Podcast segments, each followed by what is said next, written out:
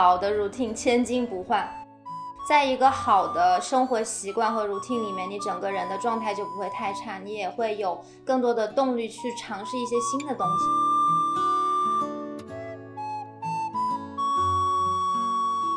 Hello，小电池，我是独居了五年时间，即将要开启美好独居生活的无敌贤宝。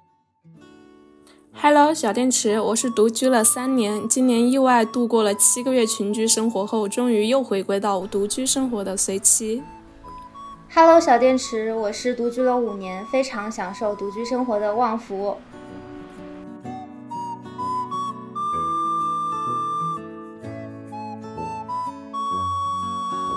啊，其实我们自己说起来有点难为情啊，但是停电时间这个播客的名真的有被很多的听友们说起过啦，就说好像是在一起，我们共享了一段时间。正好呢，今天我们要聊的话题是女性独居，非常贴合我们的播客名，像是一段私密的共享的时间。然后今天我们会从一平米、二点二个小时这两个更深一层的维度，聊到时间、空间与我们人生之间的关系。这其中必然会包含两层世界，一层是物质的外部世界，一平米的咖啡桌、一个读书角；另一层是属于精神的内部世界。二点二小时的内心体验，包括心灵、意识、情感。所以这期我们邀请到我朋友圈中最会生活的朋友，前大厂运营线自由职业者旺福，来跟我们一起聊一聊内外世界中如何打造自己的一片天空。欢迎旺福做客，停电时间。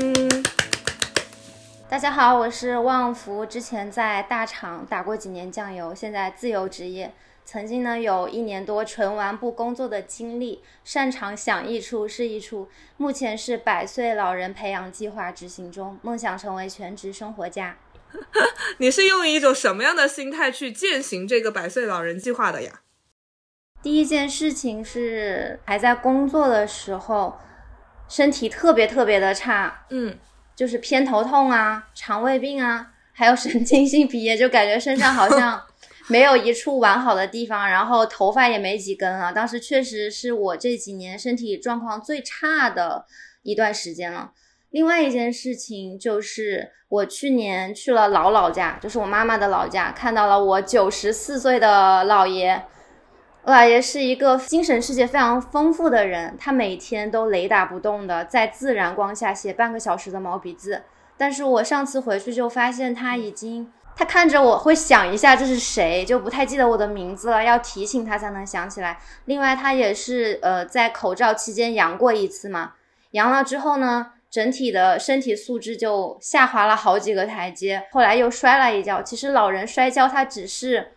另外一个问题的表象，就是他可能有一些脑梗，然后他每天呢要去远一点的地方，也需要我的几个姨妈推他出去。也没有什么朋友聊天讲话嘛，因为跟他同龄的老人家可能已经都走了，毕竟他已经算是高龄了。当时我就思考了一个问题，我说长寿到底是不是好的？后来我觉得长寿或者短寿其实都 OK，只是说你最后要走的时候能够无疾而终。我觉得无疾而终是一个特别好的祝福，就是你没有什么大的问题，走的时候非常干脆，然后就驾鹤西去了。后来我回来，我就想，我怎么样能在我还活着的时候，我的肉身它能够是非常健康强壮的，而且我能够在我有限的生命里面能体验更多人生中还未曾体验过的东西，就在我心中埋下了一个种子，然后也逐渐的去构建一个我理想的健康的生活习惯吧。这就是我的初衷。哇，就是长寿，我们之前也通过一期节目去聊过这个问题，但是当时其实聊的比较现实的问题，可能长寿会给个人、给社会带来一些什么样的隐患？长寿的礼物这个角度，确实也是一个值得探讨的问题。长寿带给我们的礼物，更多的是时间。时间上面的自由吧，就是年轻的时间被拉长，留给我们体验的时间更多了。那么就回到我们今天的这个话题上面了，我们怎么去看待独居的空间，会跟我们之间产生什么样的关系？如果方便的话，可以介绍一下自己的正在独居的这个空间吗？我目前居住的这样的一个地方呢，它是一个标准的小区，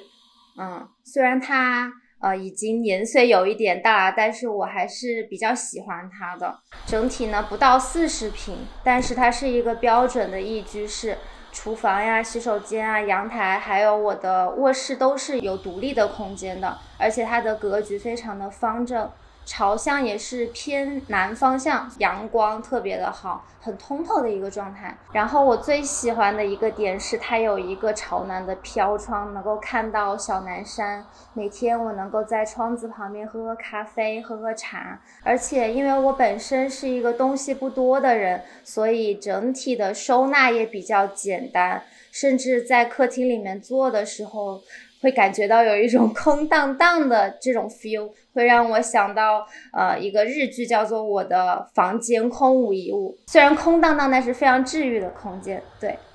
随心呢？我吗？我现在住的这个房子是新搬的，然后九月底才搬过来，现在住了大概两个月左右。它在一个山脚下，但是同时呢又在一个坡上面。我这个房子的楼层不高，我现在住三楼，但是整体的海拔还挺高的。它也是一个很方正的。布局大概二十平左右吧，有一个一居室，然后有一个独立的厨房、卫生间。厨房其实是阳台改造的，所以我很享受做饭的时间。这个海拔很高嘛，所以外面的那个环境跟空气其实是很好的。你做饭的时候，你就看着外面的窗景，然后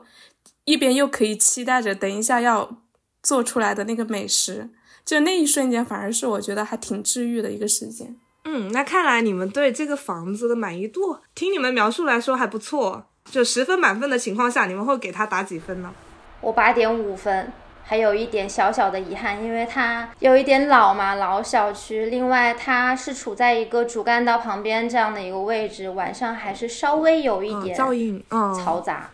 然后，对隔音效果也不是特别的好，能够听到旁边小朋友打闹啊，然后小情侣吵架的声音。整体还是比较满意的。我的话，我会给他打个八分，就是，呃，这个房子其实在精致度上面跟我理想的还是有一点差距，但是是我。当时找房子的时候，整体看下来已经算是最合心意的一个了。然后它有一个问题就在于，首尔这边本来就是很多盘山路，然后我本身就住在这个山脚下面嘛，所以它离我学校其实直线距离挺近的，但是交通不太方便。像我坐公交的话，可能要转个三趟。是的，我记得你那个时候跟我讲过嘛，就是其实你居住的地方和学校直线距离其实是很近的，但是因为这个山路的原因，所以就每天在通勤的时间上要多花费一点。但是我又觉得它意义比较好的一点是什么呢？就从风水的角度来说，你是住在这个坡上，象征着你正在一个上坡路。这个我倒是没有想到的，所以我我也希望说你能够在这个空间里面得到逐步的一个提升。承你吉言。然后，因为你们两个现在都是处在一个独居 ing 嘛，然后呢，我就也想问一问，当时选择各自独居的空间的原因是什么？就最重要的原因是什么？其实我有两个，就是第一点最打动我的是这个房子的采光。我当天来看的时候，一进来就发现它的采光特别好，朝南嘛，然后深圳。你也知道，你以前待过的 是一个湿度特别大的城市，尤其是到呃春天的时候，那个回南天啊，墙壁、门、地板上全都是水，所以我觉得如果有一个采光特别好的地方，对我晾衣服啊，然后家里面就是生霉的那个情况都会有很好的缓解，当时就很打动我。第二个就是房东姐姐特别的爽快。加上又是老乡，你能够跟他在微信上对话的过程中，你发现他非常有礼貌，而且有边界感。就这种房东是超级超级省事儿的，就是不会有那些七七八八的事情。所以我当时也是非常快的就下了决策，立即签约了，就定下来。哇，房东这个真的是我也是有一部分原因跟这个房东很爽快有关系。我当时第一天来看房的时候，其实对家具，比如说对冰箱跟衣柜有不满意的地方，当时他第一时间就跟我说：“我给你换新的。”包括前几天也是，我那个洗衣机出了一点故障，然后我给他发消息说：“可以麻烦他过来帮我看一下吗？”他就直接回了一个：“我给你换新的。”嗯。这也太爽了吧！嗯，我房东也是，就热水器打不着火，我说修一下，他说不用了，就给你换一个新的，毕竟用了这么多年了，超爽快。第二天师傅就上门给我装好了，就很感恩他。对对对对，哇，这种真的就是瞬间你就会觉得哇。省了很多的事。我选这个房子，呃，还有一个很重要的原因，是因为我九月份看了很多的房子，大概可以概括为两类，一类是那种公寓楼里面的通间，就是整体上会很精致、很新，可能在所有的主色调都是白色，然后柜子啊、冰箱啊，全部都是比较新的，卫生间也很干净。但是它有一个很大的问题，就是空间非常小，可能也就是一个十平左右，然后厨房也是。跟这些柜子连在一起的，剩下的一个小正方形的那个空间，只能够再给你放一张床，然后就没有其他的余地了。那我就会觉得，你走进去的那一瞬间，其实就能感觉到那种空间给自己带来的压迫感。然后我就会觉得我在那个空间里面是不舒服的。还有另外一种就是那种偏平房的房子，平房它优势在于价格便宜，然后空间会比公寓楼里面的 one room 会大一点，缺点就是会比较旧，要不就是全空，就是所有的东西都没有，你全部都要自己添置，那个对我来说我觉得成本太大了。还有一种情况就是会有一些既有的家具，但是你没有改造的余地。一进去就会发现，可能所有的东西都是很旧的，我我脑子里面无法去构想出我要怎么去改造它。但是这个房子是一进来，它属于空间上我是满意的，大小够，然后它既有的家具，就像最开始房东跟我说，他冰箱给我重新换一个大的，换一个新的，然后衣柜可以给我换成白色的。它这个房子是旁边还有一个十六格白色的书架，那个也是我很满意的，我就会觉得我改造的那个成本会降低很多。还可以补充一个，就是你们会有那种就是对某一个空间特别在乎的点吗？就比如说我有一个朋友，他租房子的时候，他一定要卫生间是干湿分离的。我的话，我是一定要有一个阳台，就是能够晾衣服，因为很多租的房子是不会给你配烘干机的，或者是你直接在客厅里面那样晾，我觉得也不太就干得透。所以我觉得阳台对我来说是最重要的，干湿分离，哇，我觉得就是对品质要求好高哦。就即使没有干湿分离，也可以自己买一个那样的帘子嘛，自己手动隔开。嗯，其实我最重要的是也是光线哎，就是我会至少要有窗户。还有一个就是，如果说 one room 的话，我会比较介意进门的时候能不能看到我的床。嗯，就是这也是一个私密性的考虑吧。嗯。哦，阳台的那个我也很认同。首尔这边他们比较流行在房间里面放那种晾衣架，然后是那种折叠式的。其实这个我不是很喜欢，我也喜欢在阳台晾衣服。首先那个折叠的晾衣架，我觉得放在房间里面，一个是占地方，一个是真的很丑。所以，所以当时来看这个房子，也是这个房子整体上其实不是百分之百令我满意，但是好在。它它，我觉得还是有改造的余地的。然后阳台也是，它那个，因为它阳台虽然改造成了厨房，但是厨房只占了三分之二的部分，另外三分之一，房东放了洗衣机。那个洗衣机上面，我当时第一眼我就觉得，哦，那我可以再弄一个顶天立地架，到时候可以晾衣服，还挺好的。这个点就不用把衣服晾在房间里面了。嗯，既然说到了布置，旺福，你有没有对自己的空间有进行一些小部分的调整呢？有，也是我唯一调。整的部分，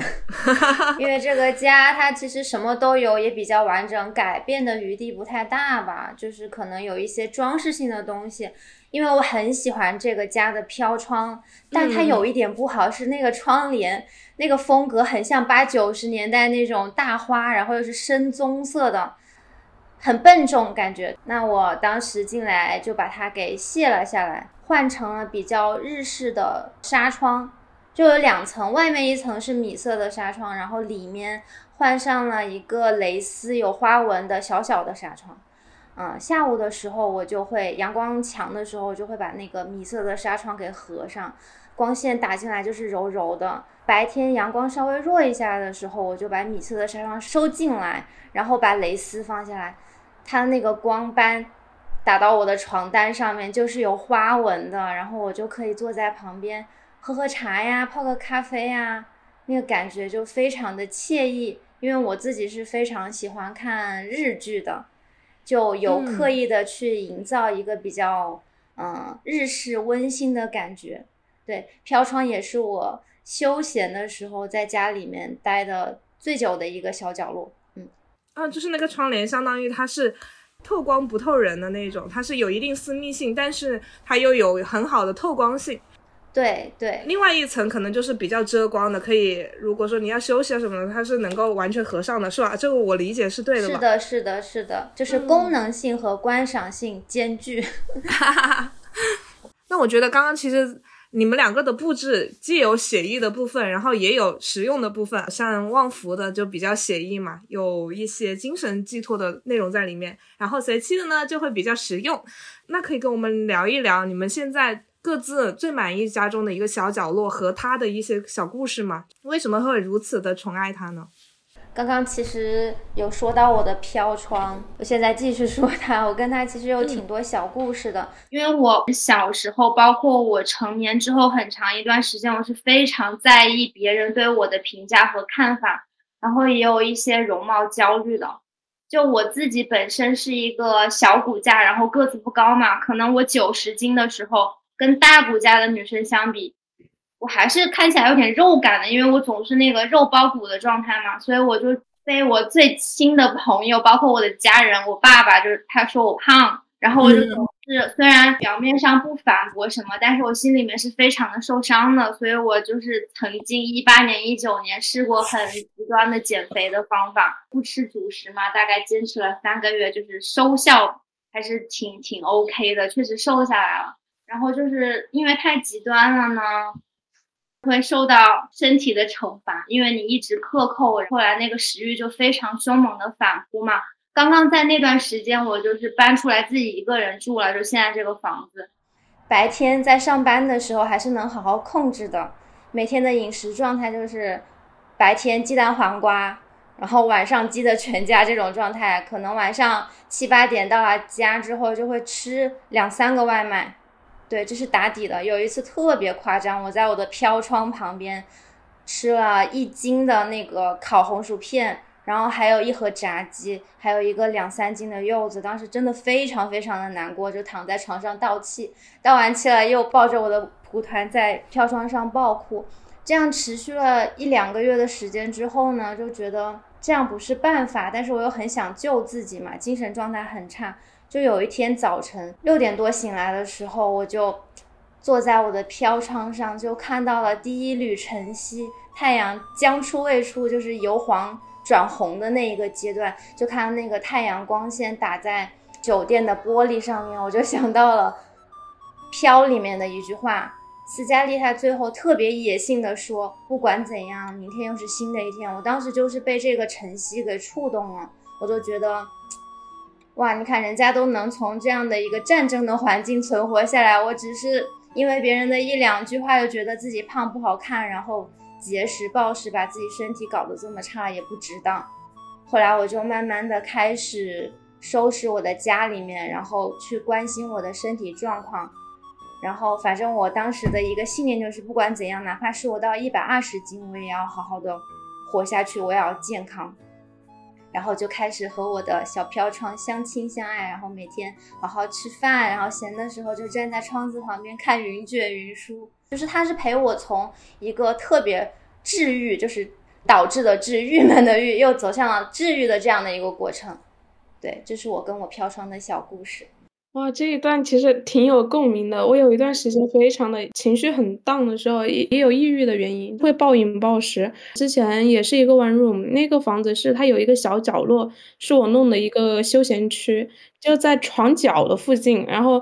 旁边是一个八角柜，然后用来放书做了书柜。旁边就是放了一个那个懒人沙发，再有一个很矮矮的那种梳妆台，它既可以当梳妆桌，又可以当小餐桌。然后那一块那个角落是我最喜欢待的一个地方，就可能坐在那，然后偶尔看看电影啊什么的。特别是从学校，然后那个时候还打工嘛，兼职，下班回来的话，就是那种傍晚的时候坐在那看个综艺或者是看个视频。什么的就会觉得很惬意。嗯，其实我刚刚听到就是旺福讲他和飘窗的小故事的时候，我自己嗯有一个很大的触动，就是其实胃是一个情绪的器官，对它的最直接的就是影响到，就是如果你有任何的情绪，你很容易暴饮暴食。我什么时候觉知到自己出现一些问题了？就是我吃了很好吃的东西，我也觉得食不知味的时候。是我在深圳租过两个房子，第一个房子住了三年的时间，其实很很小很破，是因为我刚来深圳的时候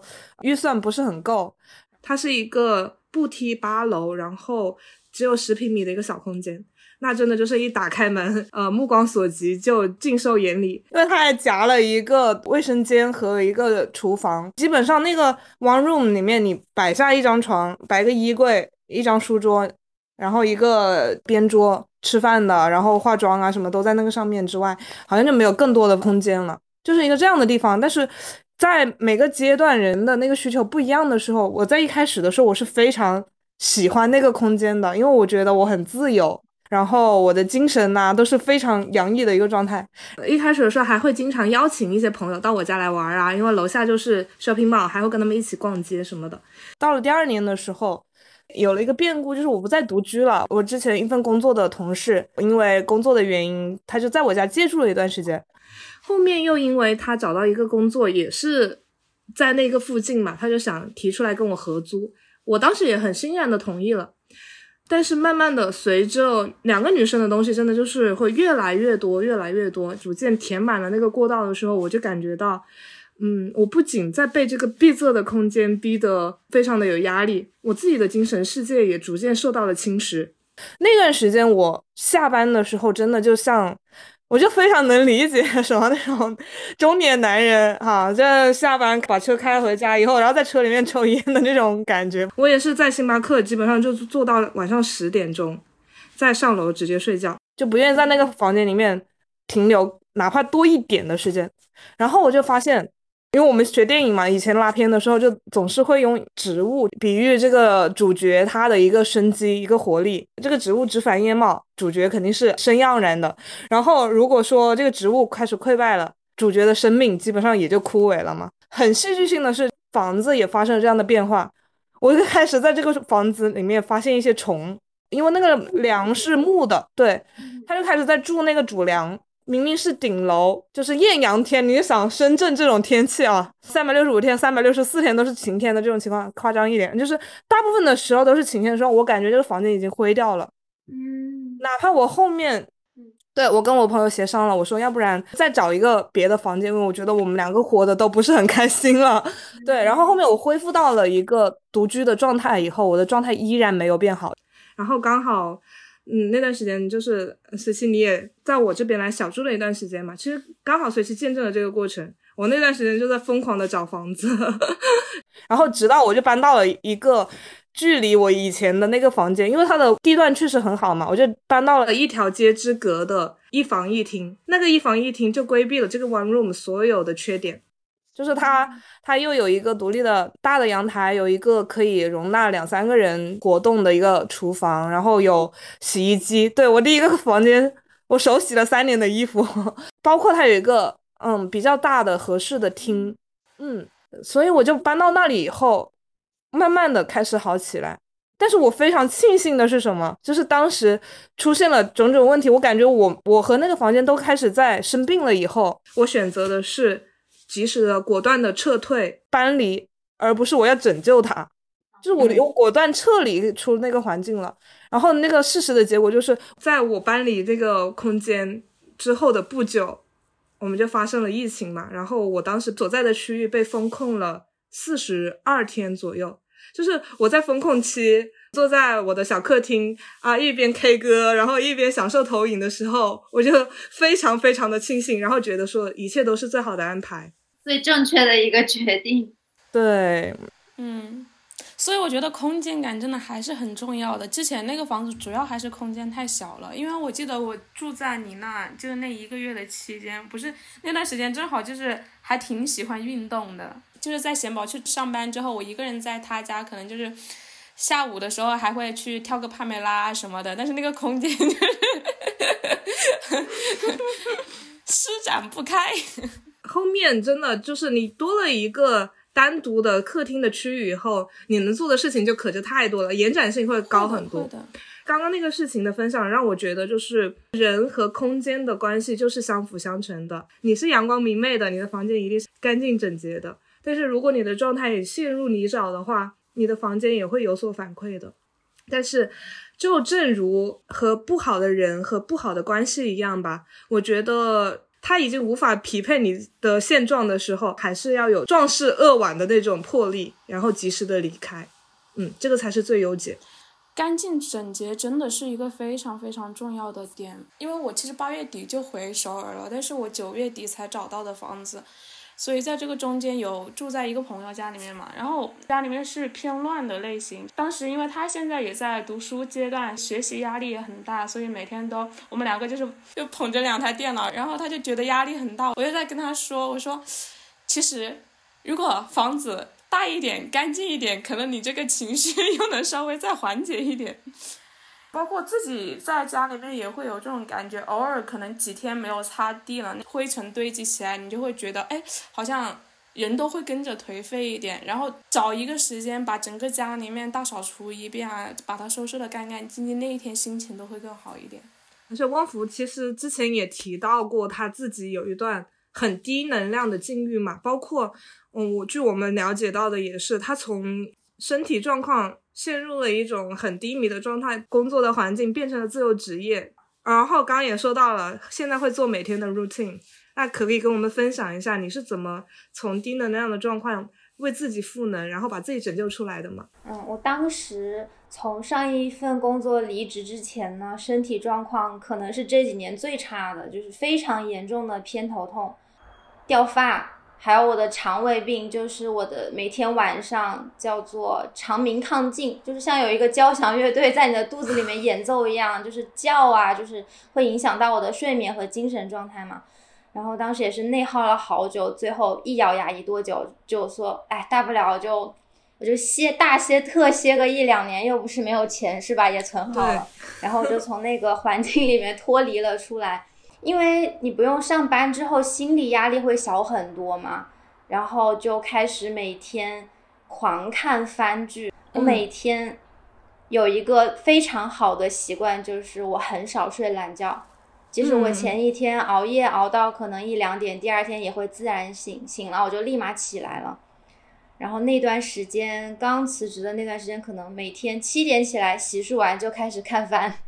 捧着我的早餐就开始看，看到晚上，反正也是挺晚了才睡吧。每天就是这么度日，将近一个月吧，就觉得这样不太行。虽然我的心情是非常爽快的，也没有什么 内耗，但是我的身体确实没有变好，因为偏头痛也就没有缓解一点点，皮炎也每天很痒很痒，睡不着觉。我想不行，我一定得从这个循环里面走出来。就首先第一。我决定每天七点起来之后，一定不能打开电脑，我要做一个对身体有益的事情。嗯，对我就很简单，因为我不是特别喜欢剧烈的运动啊，比如说举铁呀、健身房之类的。每天起来之后，就在我的飘窗面向南方，看着朝阳，开始伸展一下我的四肢，然后拍拍八虚，就是用手拍一下八虚。现在呢，就是最近才开始坚持的一个功法吧，类似八段锦。它叫做八部金刚功，可能一套下来也就十六分钟左右。嗯，我每天都会做。我就一开始是有那种逆反心理的，觉得我是在坚持做一个事情，就是觉得好像是在对抗自己的惰性。但是后来我转念一想，我每天只要花十六分钟，我可能坚持个一两个月就能得到一个健康状态的提升。我觉得这简直是一个非常非常值得的买卖，居然就坚持了六十多天了，现在。确实，我整个身体状况的那个膝盖弹响啊、关节弹响和我的小臂以及呃小腿上面的两个像肉瘤一样的结节，它已经消了。包括气血通畅方面也是特别大的注意的。这就是我早上的第一个 routine。其实我觉得第二个非常重要的点就是你一天时间的区分。对，其实你在上班的时候，你是不需要自己去做这个区分的嘛，因为你每天上下班跟午休都是有固定的时间。那我作为一个自由职业者，我是非常非常闲的一个状态。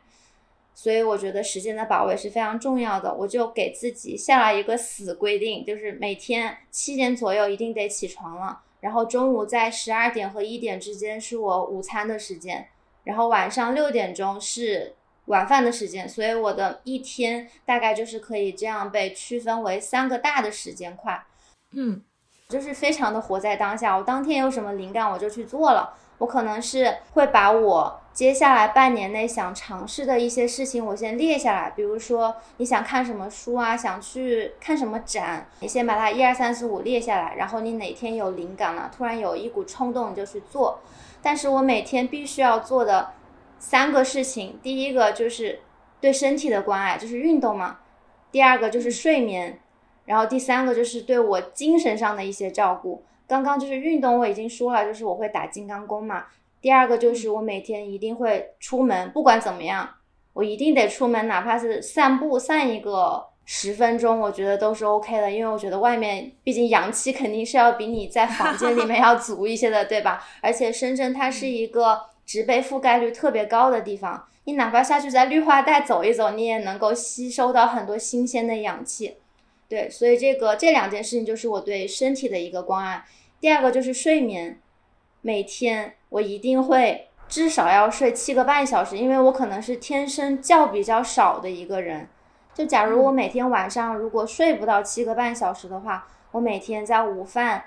半个小时之后会小憩一下，大概小睡二十到三十分钟，就非常的养神。然后这就是我对睡眠的关爱。另外，我晚上一定会在十一点钟。逼迫自己一定要躺下去，哪怕我睡不着，我也要把灯熄了，然后不去看那个蓝光屏幕，不会打开我的那个电子设备嘛。一开始是非常非常难难熬的，因为你白天的精力可能不像上班的时候消耗那么多嘛，所以你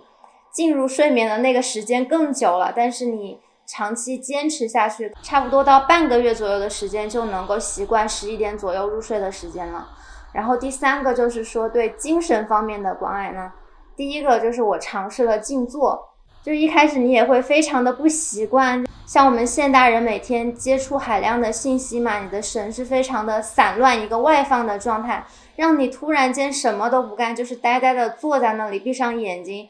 你会无法抑制各种思绪在你的脑袋里面打架跳舞。但是非常的神奇，就是我第一次尝试静坐的时候，我就是让那些想法和。感受在我脑子里面乱转，我就不去评判它。做着做着，我就发现，我就感受到我身体里面的一些细微的变化。比如说，因为我久坐嘛，我的颈椎和脊椎其实是有一些问题的。当你就是闭上眼睛坐在那儿的时候，你会发现那个酸胀感更加的明显了，而且你会在主干道旁边经常听到一些鸣笛和汽车引擎的声音嘛。但是你静下来的时候，你会发现。哇，外面有很多很多鸟鸣的声音，有两三种不同的小鸟在外面唱歌，然后有一阵微风从我的窗外吹进来，我的纱窗就是轻轻的抚摸我小腿的那个感觉，把视觉信息给遮蔽之后，你其他的四种感官会变得特别的明显嘛？那个经历就很神奇，很神奇。后来我做到不知道做了多久，我眼睛就睁开，我觉得 OK 了，一看时间，二十分钟就过去了。其实当天我是有一些偏头痛的，但是做了那一会儿之后，我就感觉，哎，偏头痛好像好了不少，就很养神，很养神。它可能比午睡或者是听了一段舒缓的音乐，对你偏头痛的影响是更有一个及时和强力的效果。后来我就时不时就是不能打金刚功，我就是在经期的时候我会做一些静坐这种事情，然后。第二个关爱精神方面的事情，就是我每天会看一下书。一开始我想看书的那个契机是觉得，如果我每天看番，会让我的精神世界就是充满了一些怎么说快餐文化吧。虽然这么说有点绝对，我就觉得得看一点书，要静下心，然后就有一种像要嗯完成 KPI 的那种冲动。比如说，我今天一定要把这本书有三百页，我要看三分之一，我要看一百页。后来我发现，如果我一旦有这个想法，我会更不愿意去看书。他有一种逆反的心理，就觉得啊，我这个月定了这个 KPI，我要完成多少业绩，就会有一种压力嘛。我就觉得是在跟自己的舒适区在对抗。后来我就给自己就说，嗯，你不用逼迫自己去看那么久，你可能每天你看一页也好，看一页，你哪怕不能学到什么，你至少有一些可能会收到一些不一样的灵感嘛。然后我就每天就只要求我看一页，后来发现，哎，真的就能慢慢坚持。就可能你虽然说只看一页，但其实你可能看了五分钟，看了二三十页。所以就是这一个微小的习惯，也是坚持了很久。我觉得是对我有很多注意的。所以我就每天的大概 routine 是用我的。早中晚三餐和起床睡觉的时间去区分，然后通过关爱身体、关爱精神以及对睡眠的关照这三个事情来进行一些小的习惯的培养吧，然后再穿插我想要去做，但是可能以前上班的时候没有做的一些事情。对，现在整个情况就是你也能够通过屏幕看出来我的气色跟以前比是有很很大的进步的。对。对，因为我和汪福之前是同事嘛，就是对自己的要求非常非常的高。然后我记得那段时间，可能我们项目上面也有一些，嗯，就是呃压力。我们我们我们身份上面也会有一些变动嘛。当时整个公司的。呃，方向也有所调整，所以我们的压力都很大的时候，我能感觉到你当时的皮肤状态是真的不是很好的，但是你对自己的要求又是非常高，你每天上班都是带妆，我基本上没有看到过你素颜的样子。对，每天每天都会化。对，但是我现在看到你整个就是感觉到气血很充足，然后唇红齿白的样子，嗯，我我也很为你开心。所以。是的，是就是有一句话，我也是在别人那里听他说：“好的 routine 千金不换。”我觉得这是非常非常有道理的一句话。你要是在一个好的生活习惯和 routine 里面，你整个人的状态就不会太差，你也会有更多的动力去尝试一些新的东西吧。好像你最近是不是也正在学习一些，就是你之前根本都不会想着要去接触的一些领域，一些新的方向？其实挺多的，就是在我之前还没有就是 part time job 之前，一直都在玩嘛。但是玩归玩，我也做了很多不符合我人设的事情。因为大家现在都喜欢做测试啊什么的，星座啊，或者说我是什么星座，我是 I 人，我是 E 人，会给自己打一个这样的标签。其实我觉得，如果你把这个。像钢印一样印在自己身上的话，也会容易把自己限制在一个框框里面。后来呢，我逐渐经过几个月的身体的调理之后，我发现，哎，身体好了，精神也更充足了，我就愿意做一些突破我人设的事情。比如我去线上报了一些课程，就是了解自己的优势嘛，有点像那个盖洛普测试，然后去上那个老师的课，跟很多班上的小朋友激情互动啊。其实之前我是在一个线上几乎不怎么发言的人，但是我就把自己好像，哎，我要不要试一试变成一个一直拉到百分之九十五的人？然后老师一说话，我就非常积极的在里面互动，也是认识了一些不同领域的朋友嘛。另外我还。报了一个可以理解为演讲与口才的一个班，他每天需要你写一个演讲稿，就无论你写什么都好，但一定要呃，就是写大概三分钟左右的一个稿子，然后你要把它像演讲一样录音录下来，发到群里面接受大家的评判，这样，然后也报了一些像传统文化呀、家庭关系的了解的这种一些线下的课程，就是以前我是绝对绝对不会去参加这种课的，因为我。会在脑中有很多利害关系的这样的一个比较，就是说我哎又要去认识一些可能大家都精神有一些问题的人才会去上那种家庭关系调解的课嘛。当时我就是对，就是也丢掉了很多评判，也愿意敞开自己，然后也包括上了一些工具类型的课，像那个 Chat GPT，之前也会觉得哎这个东西会不会割韭菜，因为那段时间特别特别的。火热嘛，很多人都去了解那个东西，但是我后来就想，反正也就几十块钱，你上了就即使被人家割了，你也不会怎么样嘛，你至少可以得到这样一个账号，可以去了解一个新的东西。不过确实，GPT 我现在一直都在用，它确实还是在日常生活中有很多场景能够帮到我的。对，这就是我尝试的一些小的事情吧，也是对我自己以前一些舒适区的突破。根本上的一个东西，是因为我身体变好了许多。我在一个独处的环境下，然后慢慢的把自己养成了一个气血比以前好太多的人，对，就突破了我以前小的圈圈。嗯，就我之前有听过一个论调是说，当你有拥有一些坏习惯的时候，都是因为这些坏习惯能够给你带来一些益处。就比如说我抽烟的话，一定是想要缓解当下的一个压力。就是我们要去探究的是这个坏习惯它带来的益处是什么，然后我们用一个更温和好的事情去替换掉这个坏习惯，而不是说我们完全的去戒掉。那样的话其实就是违背人性的。对。旺福说的那个给时间分块，我也是很认同的。前几天才看了一篇论文，然后他那个结论很有意思，他是说人对时间的划分有一个粗力度的划分跟一个细力度的划分，然后他做了七个研究，总结起来我觉得有两个很有意思的点在于，在他的那篇研究里面嘛，他的研究结果是，如果把那个时间按天数来做计算的人，一定会比那个。用月或者用年为单位来做计算的人，那个执行力要强四倍。然后我当时就突然想到，就像我们高考的时候，好像就是这样子哦。我们后面的那个黑板报上面的倒计时，从一年。开始，它一定是写的三百六十五天，然后三百六十四、三百六十三这样子倒数，而不是说就是按年按月这个样子。我的那个一天当中的时间划分跟旺福是相似的。再延伸一点点的话，像一周之内，因为我的课程是固定的，我一周三节课，然后可能一门课的那个阅读量少的在三篇，多的在一周九篇这样，就论文的话，所以我就会。在这样子进行一个划分，可能周五要开始看周一那门课的论文，然后周六要把作业写完，然后周二那门课可能周天要写完，就这样子再会进行一个近的时间的划分。但是更长的我就不会去分了，因为我觉得分了也没有对，也没有实际的作用，什么很大的用，就是脑子里面有一个粗略的框架就可以了。还有一个其实想补充的，我我觉得独居能够很提升幸福感的一个东西，就是自己做饭，减少点外卖。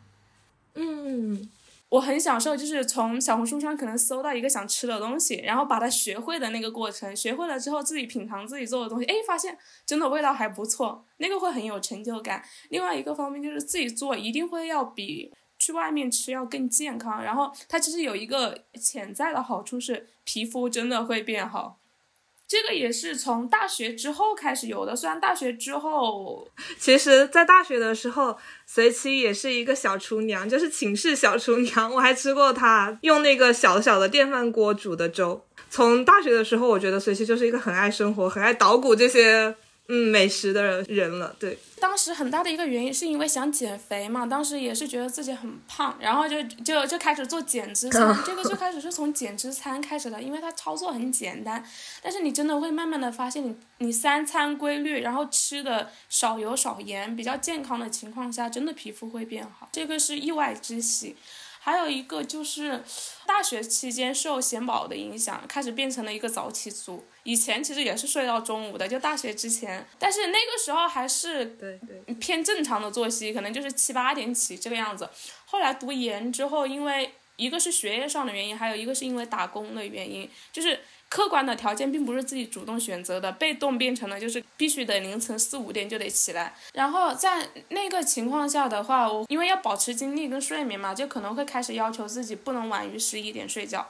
也是形成了一个生物性的习惯。之后我发现它有一个好处在于，就是白天的一天的时间会拉得很长，然后那个时间划分就会更细一点。可能比如说我上午的时间就会再细化成两块，那个时候是早上。如果是不用上课或者是上班的时间，我就会从五点起来到六点吃个早饭，然后就六点到八点再去练一下钢琴，然后八点到中午十二点之前吃饭的时间就是学习时间，就这样子去分，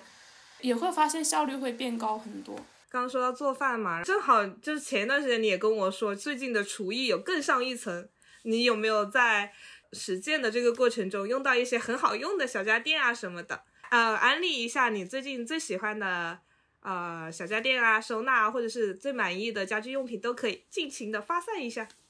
厨具上没有，反而最近有一个想安利的是咖啡机。咖啡机，嗯，我本身是一个很爱喝咖啡的人，但是之前可能还是除了去外面咖啡店买之外，自己在家的话就喝速溶比较多。然后对咖啡机有一种在接触之间总觉得它是个专业性的东西，我会有那种畏难感。就觉得自己需要做好准备才可以去驾驭它，也是一个很巧妙的契机。当时跟大宁聊完那一期之后，是好像是我们在群里面有聊到他是有咖啡机的，就顺嘴问了一句他有没有推荐好用的。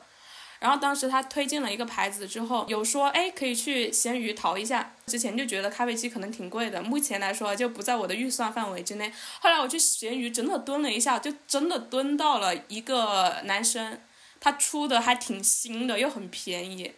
就是原价的四分之一左右吧。我当时就觉得哇，而且他还能给邮寄，因为一般这种都是要自取的。嗯当时就觉得哦，那还挺合适的，就直接就买下来了。买过来之后发现确实还挺方便的，操作很简单，就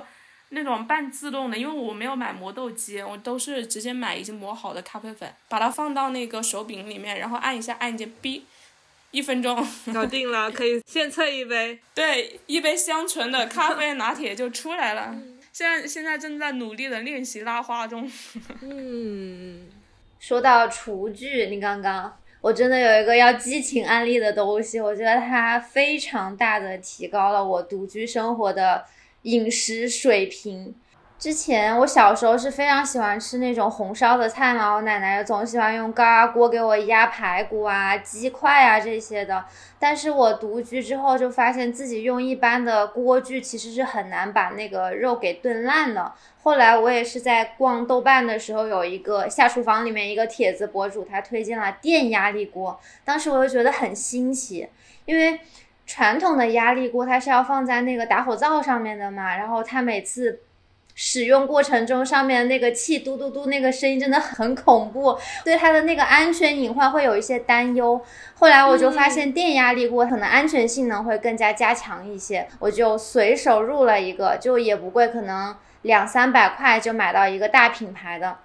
然后每天就是我想要补充一下蛋白质了，就在线上超市买一点肉和喜欢的蔬菜，非常傻瓜。你唯一要做的就是把肉给斩块，焯一下水，然后把你喜欢的大料啊、香叶啊，还有那个调料之类的放到锅里面，把盖子盖上，按下炖煮，然后半个小时之后，你就能够吃到一个色香味俱全的肉了。就总比你在外面点不知道是什么合成的那个肉要健康，而且味道对其实也对对并对对对，味道一点都不差，都不需要就是任何什么厨艺啊、什么注意事项都不需要，就很简单。而且现在很多嗯线上软件有那种竞菜，你都不需要自己再去做过多的备菜的这样的一个过程，其实很省时间的。尤其是上班族，你可能在下班之前线上先把菜给点好，然后你回到家就可以直接洗一下，就放到里面，然后干自己的事去了。半个小时你就能吃上饭了，非常的方便。而且它除了炖肉之外，还有其他的功能，好像真的在激情安利这个东西。就它有三三种模式，然后可以做大概十几种不同的菜品吧。它有低压，然后无压和高压三种模式。像无压你就可以做蛋糕，然后酸奶。低压模式可以做煲仔饭，然后一些杂粮粥，还有银耳汤啊什么的。高压模式你就炖大肉，就直接上高压就行了，而且压力还是可以调节的。对，还有就是如果你时间不好把握的话，你可以白天就点一下预约，然后晚上它到点就开始自己运作，你回来也能吃上，非常的方便。激情安利给大家。这个真的很需要哎。吃到这口安利了。你别说，我刚搬过来的时候，真的本来准备要买一个高压锅的，因为我妈做饭很好吃，我很喜欢吃她做的红烧肉，然后本身也是学了的。我家里面是用的传统的高压锅，它可能有三四口高压锅这个样子。最开始没有想到安全那一层，因为我们家是已经用了这么多年嘛，就没有出过什么问题。但是我在小红书做攻略的时候，就看到有人说高压锅容易炸。对对对，对，当时就让我有一点点担心，因为我现在还还是在租房的状态，我自己也没有尝试过，我就不敢买。我就看到也是有人安利电压力锅，但是当时没有种草到心仪的款，所以后来就是也不知道具体是个什么情况，不知道它做完那个肉的口感啊、味道上面会不会跟传统的高压锅有区别，所以就一直没有下手，真的是一个很及时的案例。我再补充一个很小很小的点，如果是独居做饭的话，我建议大家，以前是被安利想要吃的健康，所以买的是橄榄油嘛。然后这一次回来做菜了，就是因为之前做的更多的是减脂餐，所以橄榄油就够了。但是你真的开始做菜了之后，还是要大豆油啊，然后什么玉米油啊之类的。有一个很特别的点就是。如果是炒蔬菜的话，真的一定要用猪油。我今天刚刚在家里炼了一锅猪油，对对，一定要炼猪油，炼一下猪油。对。然后我自己之前没有尝试之前，我也是觉得炼猪油会不会很难，我怕我自己弄不好。但是。我又想吃蔬菜，我觉得之前还没有那么大的感触。这一次回家之后吃家里面父母用猪油炒出来蔬菜，你就会感觉跟之前自己炒的，真的就完全不是一个口感。然后这一次回来之后就买了一点那个肥肉，自己把它煎，真的很简单。煎完之后那个剩下的油渣还炒了一个油渣炒辣椒，就油渣辣椒炒油渣也很好吃，对。然后。然后猪油炒出来的蔬菜真的特别的香。说到猪油，对，呃，因为我小时候味觉特别的敏感嘛，我不能接受猪油的它的那个特殊的味道。然后也是七八月份尝试猪油之后，我发现它滋阴效果特别好，就是荤油好像比那个大豆油、植物油那些就是润肠的效果会更加好一些。对，就是尤其是像现在秋冬。天气比较干燥嘛，可能有些人就是嘴巴会起皮呀，然后或者是有一些便秘问题的，你就试一下用一大勺猪油去炒菜，真的即时效果特别明显，大家可以尝试一下。哇，又学到了，但是动物油脂真的是 Y Y。对对对对，你会感觉皮肤就是掉皮都会好一些，你坚持的话。对 对对。我还有两个东西想要分享。第一个，它不是小家电，但是对身体关爱特别友好的一个小物件，只要十几块钱，但是它对我的头皮健康改善特别大。我觉得应该很多有脱发问题的女生都会知道，就是檀木梳。它不是普通的那种梳齿特别密集的梳子，它的设计就是可能只有四五个梳齿，但是它的那个头是非常大，可以有按摩的效果的。我是之前有很严重的脱发困扰嘛，大概吃了可能半年到一年的药，可能都将近有一千片了，不知道还有那种外用的米诺地尔啊，还有激光治疗都试过，但是好像改善不是特别明显，而且每个月还要去查肝功能，毕竟是药三分毒嘛，还是得关注。后来我。辞职之后就开始用非常传统的方式，就是养生方面，然后也买了一个檀木梳，每一天每天晚上睡前都用它刮我的头皮。刚开始用的时候很不舒服，因为我头上有很多疙疙瘩瘩，像那种小结节的东西，包括我偏头痛是头两侧会有两个特别明显的血管凸起嘛，梳的时候就像像碰到减速带一样，就咔啦咔啦的响，就很痛很痛。但是梳了大概一个星期之后，那些小的结节好像就变平缓了。而且先不说它对我掉发有没有改善，它对我睡眠的改善是非常大的。我每次大概梳个五到十分钟，就感觉眼睛快要睁不开了，然后就很自然的把灯关，然后我就迅速的进入了黑甜的梦乡。然后另外就是会发现。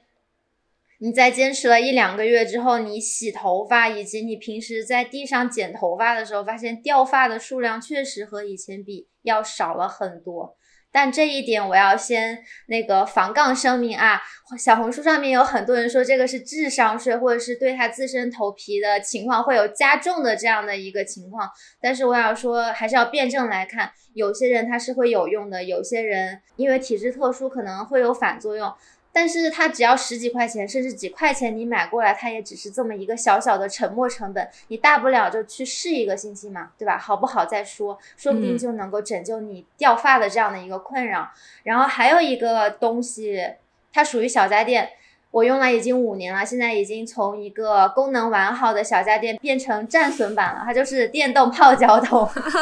因为我看很多女生泡脚的时候会去配套一些泡脚包，但是我就直接是用的清水，然后配合泡脚桶，它有一个按摩的效果嘛，下面有很多凸起的按摩的这种小块块。我是之前夏天三伏天每天都会泡的，我泡完对我身体最大的改善是，就是我是混油皮嘛，第二天脸上出油情况缓解了很多，而且我的水肿也不像以前那么严重了。我是经常第二天起来，双眼皮会肿成不太双的 单眼皮的那种情况。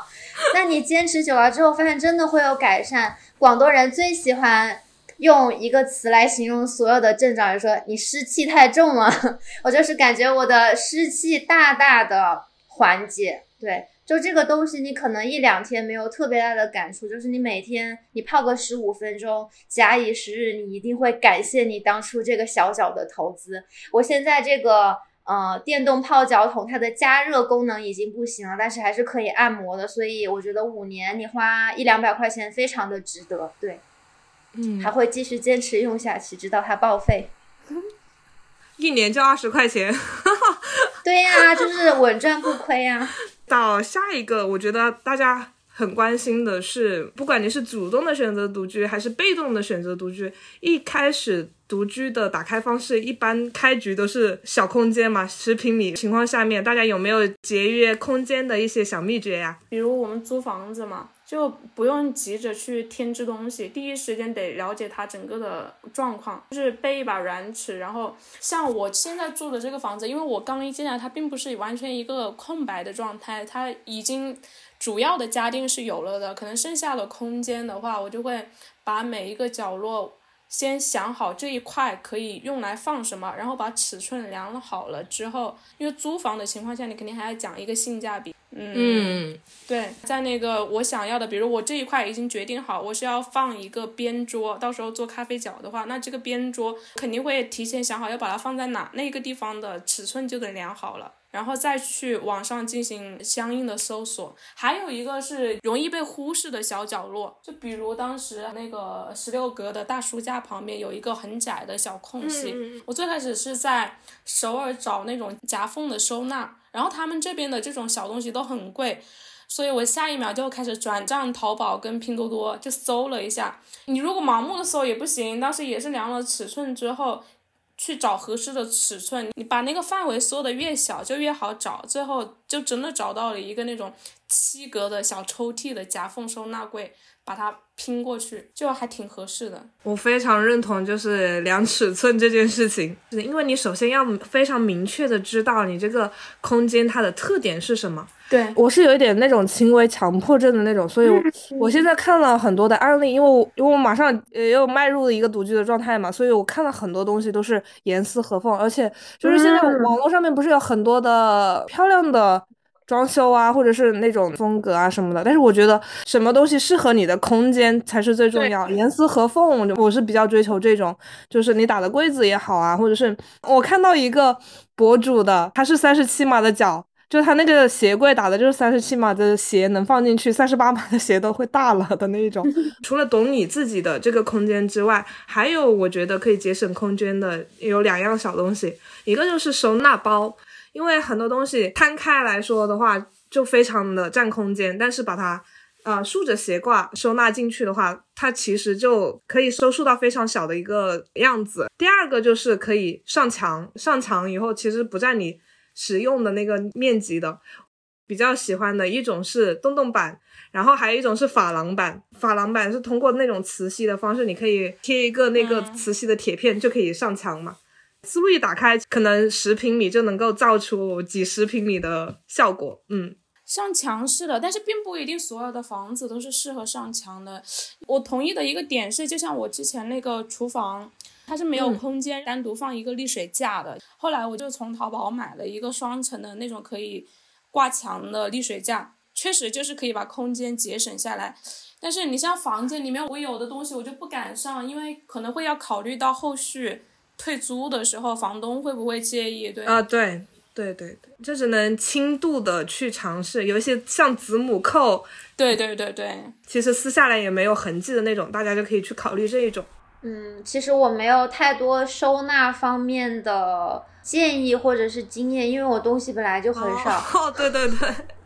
觉得我生活哲学就是没有东西就不需要收纳，然后我。家里面所有东西的摆放和那个安排都是基于首先要尽量看着是整洁通透的，第二个就是尽量不要有死角，台面上不要放东西，能够放到柜子里面的就不要拿出来放着。就第一是容易积灰，第二个你打扫的话也会增加一些需要擦洗的地方嘛。第二个就是你买东西的时候，采购任意一样东西都是要从你第一是否需要它，第二你是不是真的喜欢它，而不是打折或者是别人推荐，然后你没有去做功课就买。我觉得这样也是会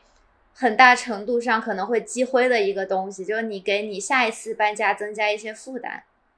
这个就是我想要补充的，可能跟收纳没有特别直接的关系，但是是我的一个生活的方式吧。就确实是 less is more 吧。就是像我有一些朋友啊，就点名批评的，他们真的是打开房 间以后，你脚都不知道落在哪里。这种情况可能还是占大多数，因为像极繁主义的人，我其实也能够理解他们的那种，可能是。嗯，有一些囤积癖是因为缺乏安全感。像我们经历过口罩以后，就也能明确的感觉得到。我其实也算是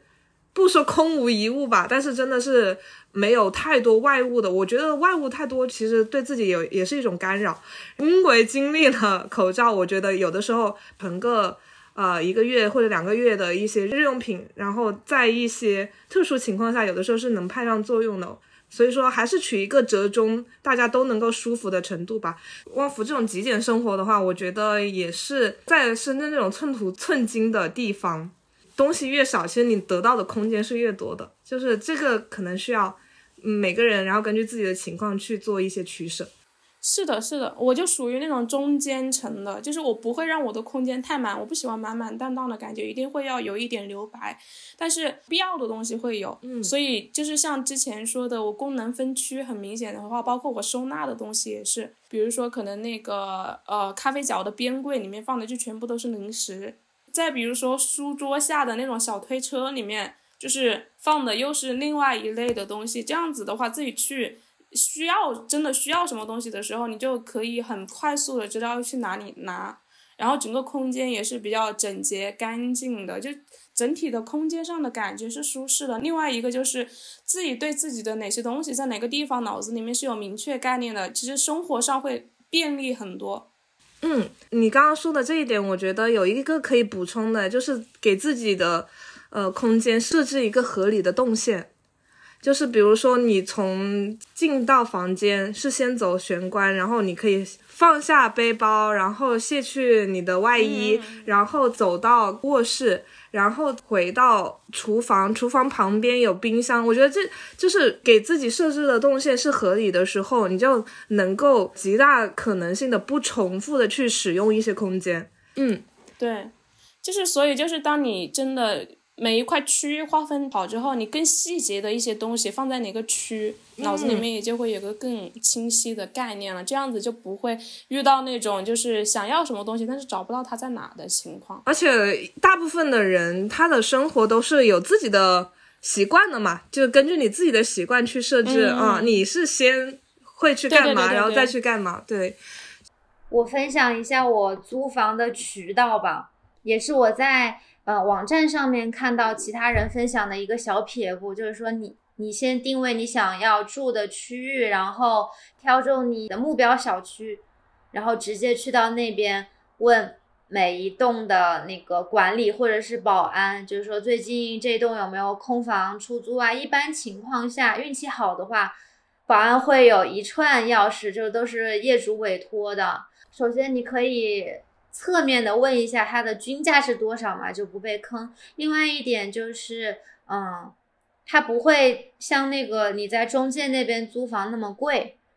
然后像我的话呢，我现在住的这个房子已经是续租的第四年了。当时是有一个小故事的，我是通过中介快速的找到了一个非常理想的房源，价格、位置还有它的户型朝向我都还挺满意的。结果到签约的那一天呢。那个房东他说他没有带房产证，然后我就挺生气的，我因为我就两三天我就租期到了，我马上搬走了。然后我已经跟他有一两天提前沟通的时间，然后到了要签约的时候，他连房产证都没有，我就很生气。这可能注定就不是我命中之房，我就宽慰了一下我我自己嘛。后来我就硬着头皮，就是突破我一个 i 人的那个社交尴尬，我就去联系了我两三年前的那个房东，也是租的一个两室一厅的那个房东嘛。我当时知道他在深圳是有呃配置几 套房产的，我就相当于是瞎猫碰上死耗子一样，我就问了一句，我说房东大哥，你有没有现在房子单房在出租的？他说我没有哎，但是我有一个两房的，你可能一个人也不好租，我帮你问一下吧。他就在。就是我现在这个房子的业主群里面嚎了一句，说有没有有没有邻居要租房的？我这边有个妹妹就是想搬家什么的，然后就是遇到了我现在这个房东，隔两天就租期要到了，然后就马上跟他加了微信，聊了两句也挺投机的，还发现是老乡，就很激动，当天就过来看房子，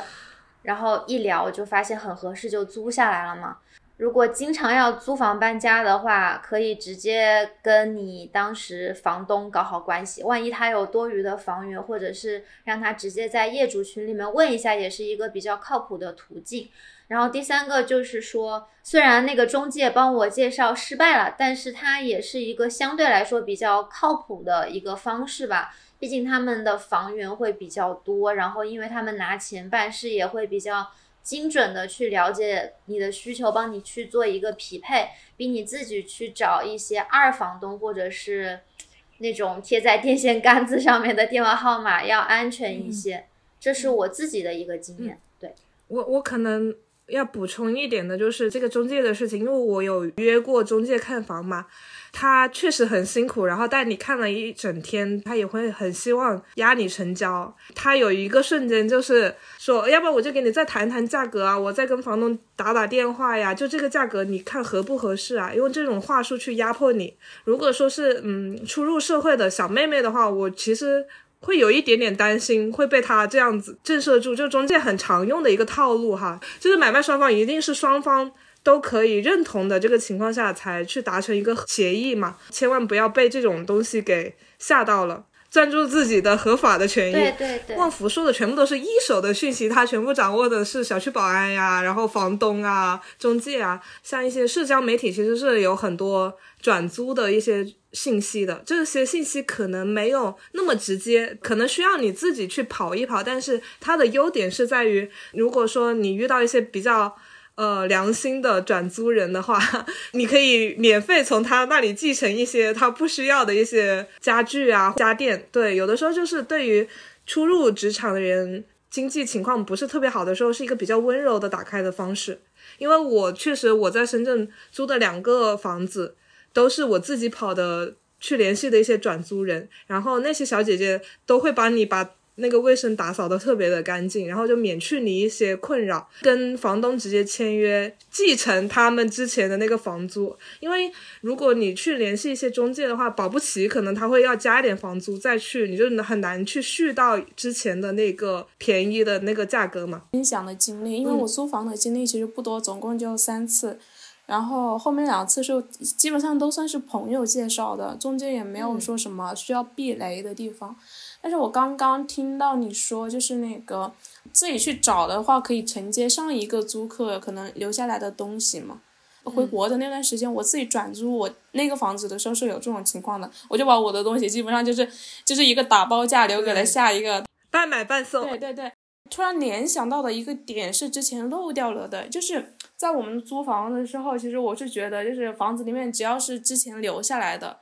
能用的，就是可能不一定完全符合自己的心意，但是能改造的话，先先想一下改造的可能性。能改造的话，就尽量不要买新的。就比如说我，其实我现在这个房子，我最开始对那个卫生间不是特别满意。虽然我不讲究一定要干湿分离，但是我需要一个干净感跟通透感。然后这个卫生间它的空间有一点点小，然后镜子是那种就是很普通很普通的那个。长方形的那个镜子嘛，我后来就是随便就只花了十几块钱买了一个那种欧式的很简单的边边，然后就一卷嘛，买了一卷，然后给它贴上，真的就是感觉换了一面镜子的感觉。包括那个冰箱也是，虽然房东当时他遵守他的承诺，给了给我换了一个大的新的冰箱，但是因为那个冰箱是灰色的。然后跟我的主色调其实是不搭的。我当时就直接去买了一些白色的冰箱贴纸，然后重新给它贴了一遍之后，真的整个就是感觉换了一台冰箱的感觉。然后自己在上面布置一点冰箱贴啊什么的，你就会感整个的观赏性就会强很多，自己的心情上面舒适感也会。强很多啊！这个我真的很有同感，因为怎么说呢，就是一直以来租房嘛，就是会考虑性价比更高一点，了解到一些免费获得家具的一些方法。比如说家居大号，然后写一个短短的评价啊，就有可能会抽到一些嗯不错的家具。闲鱼也有免费送的这一个板块嘛。除此之外，就从国外有一个现在也很火热的一个概念，叫做我在城市捡垃圾。Stooping 是弯腰的意思，然后就弯腰捡起东西的这样的一个概念。基本上你所在的城市，比如说深圳、上海、北京，再加上 Stooping 都有相对应的号。你可以从那里面去获取一些信息，哪个位置有一个沙发，先到先得 这种东西就是，然后通过在各种方式得到这种免费的旧物，捡到这种旧物的话，你可以通过旧物改造去让它重新焕发生机。我看到一一些比较极端的例子，就是它的家具全部都是捡来的，一个是很环保，第二个是充分的发挥了他自己的主观能动性。嗯，独居我还有一个比较关心的点就是安全性能。那安全的问题你们是怎么考量的呢？第一个应该是所有有独居经验的女生都会做的一个小动作吧，就是你如果经常在线上点外卖或者是买菜的话，我会把那个头像、昵称全部设置成。就是让他误以为我是一个男性那样子，就比较阳刚的头像，然后很土酷、很具有男性气质的一个名字，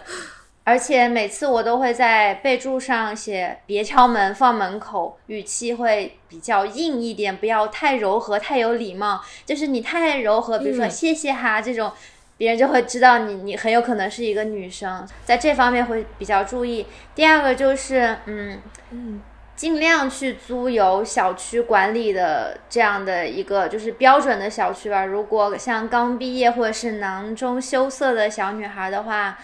你可以选择跟一个好朋友去合租，就是哪怕是跟他分享一个一居室也好，这样会首先安全上是有的，然后第二个也有一个人陪伴嘛，然后第三点就是。你在跟小区的物业人员以及左邻右舍无可避免的需要就是搭上话或是打交道的时候，不要跟他们透露你是一个独居的女性。就别人如果问起的话，你能够敷衍过去就敷衍一下，不能敷衍就是说我我是跟我的姐姐或者是跟朋友一起住的，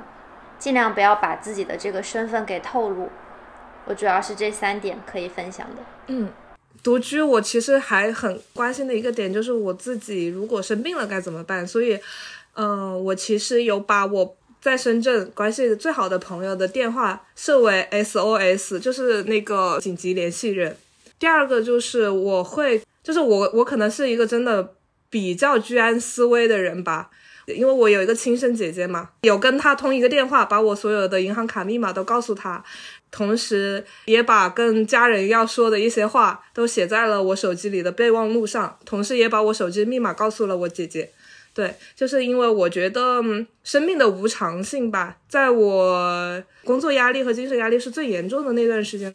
我做了这样子的事情。然后除此之外的话，其实我之前的独居的时光全部都是住在城中村度过的，因为它的位置确实是很优越。嗯，然后我就发现说，在城中村经常可能会有一些公共的区域是你不得不避免的，就是像菜鸟驿站，你要去取快递，不可避免的去要遇到你同村的人，那个人握手楼的话，可能就是在一墙之隔的陌生人嘛，所以格外要小心的是有一些陌生人的搭讪。嗯，除此之外，我马上又要回归到独居以后入户门这一道的时候，就可以做一些举措。就现在有一些可视门铃嘛，你可以在呃房间内部。就可以看到房间外面给你敲门的这个人到底是一个什么样的人，然后你也可以模拟男生的声音去跟他对话。我可能就准备之后入手一个这样子的门铃，就是只要你门前路过了人，他都会给你拍照留存。这样子的话，就如果发生了一些什么样的紧急的事件，你也可以拿出来去备案。对对对。哦，我想起来一个小点，就是因为我一个人住嘛，所以每次坐电梯的时候，如果电梯里面恰好只有我和另外一个男的，我就会把楼层按成别的，就是 最高一层。对，目前还没有遇到那种很尴尬的情况，因为我本身也是属于高楼层的嘛，他都会在我前面下去，所以不会让他知道我住在第几层。一个小撇步，啊，我也会，就是我因为我是不提同楼层的人就很可怕，我一般就是会等他先走啊，对对对，我就会步履放缓，等他错过我之后我再走。如果说他跟我步子走的差不多的话，我就会折回去去。大街上面再逛一会儿啊，就是会这种。嗯是的，你谨慎一点还是有必要的。我们刚刚也聊到了跟精神世界相关的。那么最近一次，呃，能够轻松思考的时刻是什么时候？然后它会伴随着怎么样的场景的发生呢？在我闲的时候，下午三点泡一杯生时茶的时刻。下午三点是属于生时嘛？当时我上茶艺课的时候，老师说这个点喝茶是对身体比较有利的，它是遵循整个身体的一个开合的状态。三点可能是你一整天刚刚吃完午饭，过了两个小时，有一点昏昏欲睡，然后这个时候你去泡一杯茶喝下去，首先是非常的醒神，第二个是也是会把如果中午吃多了的话，也可以比较消食嘛。另外在整个泡茶的过程当中，你会非常的沉静。我学茶艺的时候，老师在做这个冲泡的展示的时候，会发现老师整个人仿佛圣光笼罩一样，他在一个特别定静的氛围内。我当时就是特别的向往。第一次亲手上台去操作的时候，发现，哎呀，就是那个杯子好像怎么握它都会烫到你的手指，整个人的面部表情就很狰狞，就完全做不到像老师那样的柔美和平静。然后你会发现，你再怎么用心、小心翼翼的去泡，和老师的一比，你的茶就是特别的涩，然后有的时候会偏苦。因为老师说，你泡茶的时候，各种角度啊、注水的速度啊、它的高低啊，以及你的那个气息的平和都是非常有讲究的。所以就是我每次在泡茶的时候，都会回忆起老师他说的那些要点，让自己慢慢的去进入一个。类似于心流的状态嘛，但是没有说到那么那么顺畅的一个状态。然后每次泡的时候，我就去感受它干茶的叶片的颜色，然后它的条索形状、干茶的香味，然后每一道茶进入口腔不同的感觉，它的色度，然后它入喉的那种回甘，就会进入一个非常像是自己的一个小世界，独属于自己的小世界的感觉。而且因为我本身是有一个恶习，我每一天好像也不叫 ADHD，反正就是喜欢动来动去，然后不停的刷手机嘛，就是一个中年 网瘾 患者。所以每次泡茶的时候，也是我一天当中比较静的一个时刻，小小的心流状态嘛。每次泡，然后慢慢品饮它的时候，就会闲下来、静下来，去想一些。嗯，以前不愿意面对的问题，一些情感问题啊，或者是一些小焦虑啊等等的，就会有那个闲心和状态去把那些一团毛线慢慢的捋开。我是很享受这个过程的。我是疫情以来突然养成了一个就是睡前必须听点什么才可以睡着的习惯。现在听的比较多的一个是《怦然心动》，然后就直接把那个电影放在那儿听，一般听着听着就睡着了。这个是为了学英语开始的。之前看到说你学习一门语言的话，最好的一个方式就是把同一个素材，然后看上百遍、上千遍，或者听上百遍、上千遍。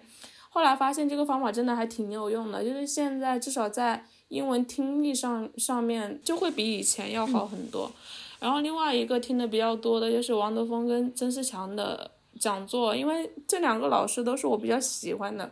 一方面是比较有人生智慧，然后又是对整个社会是比较关心的两位老师，所以听他们分享的东西的话，嗯，他们讲的东西很容易让我去带入自身最近的一些境况，然后去思考，我感觉这有一点像是一个跟自己的相处的时间。因为相相对于近的和大自然的一些巍峨啊、美啊什么的，其实我是能够欣赏的。但是能够给我力量的，我觉得作为一个艺人来说，还是一些带有人气儿的东西。就是因为我我之前有跟随七讲过嘛，我们上一次在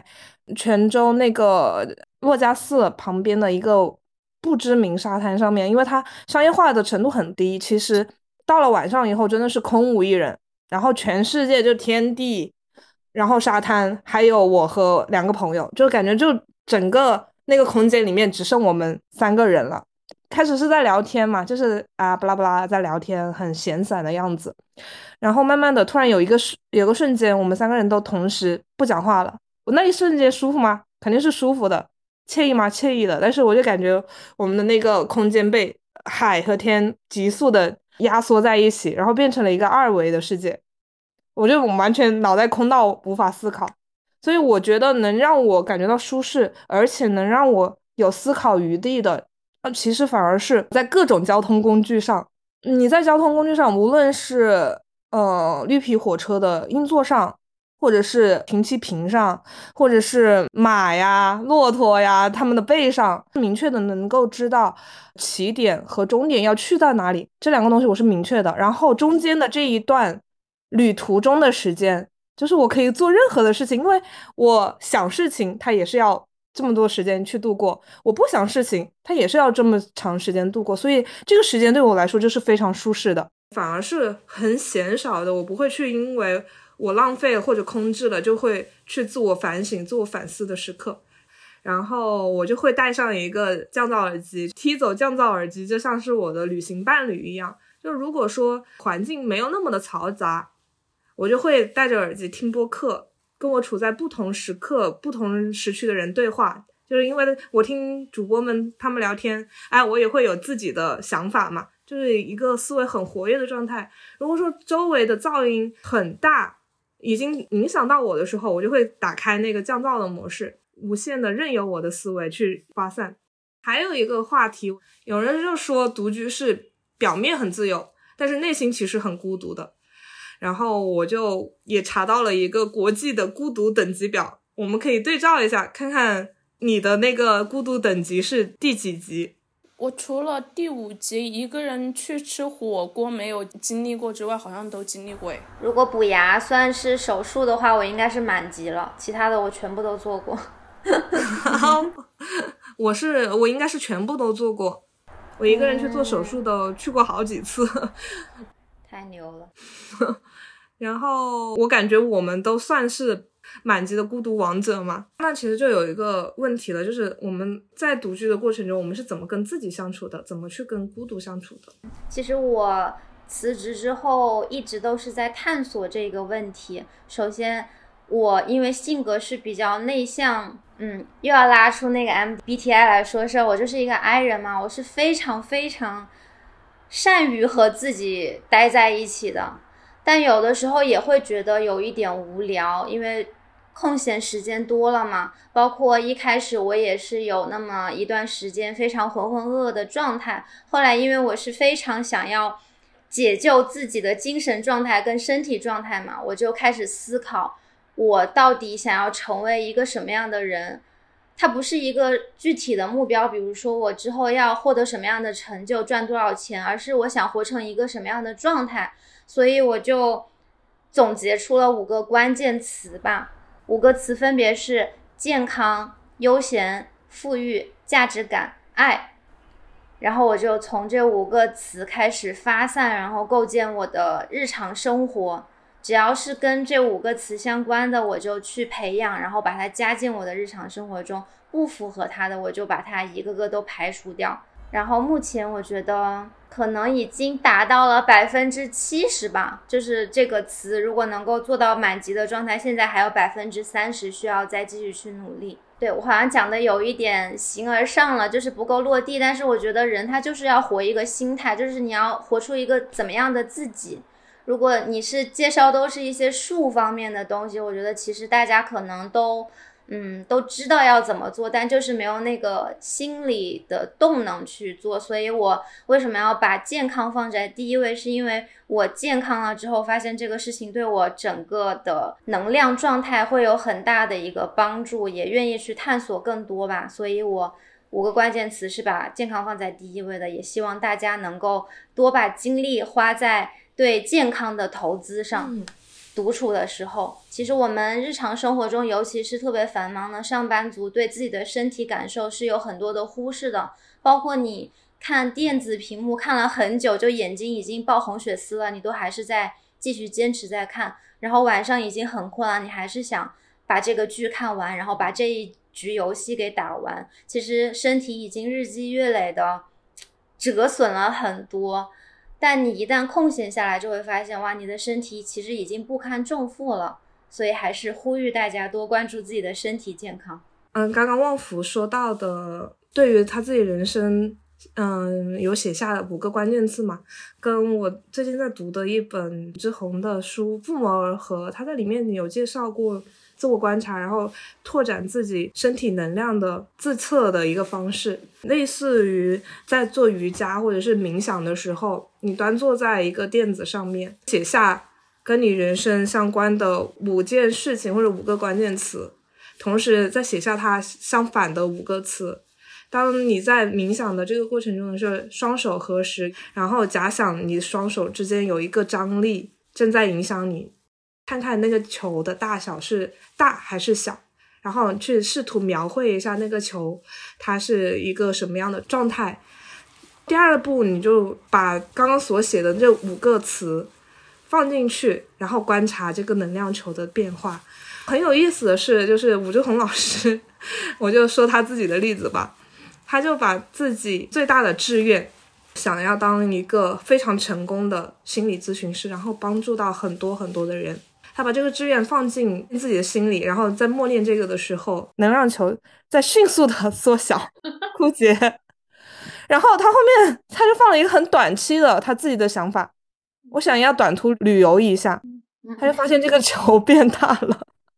对，很有意思。就是很多时候我们是很难以察觉到我自己真正的想要什么东西。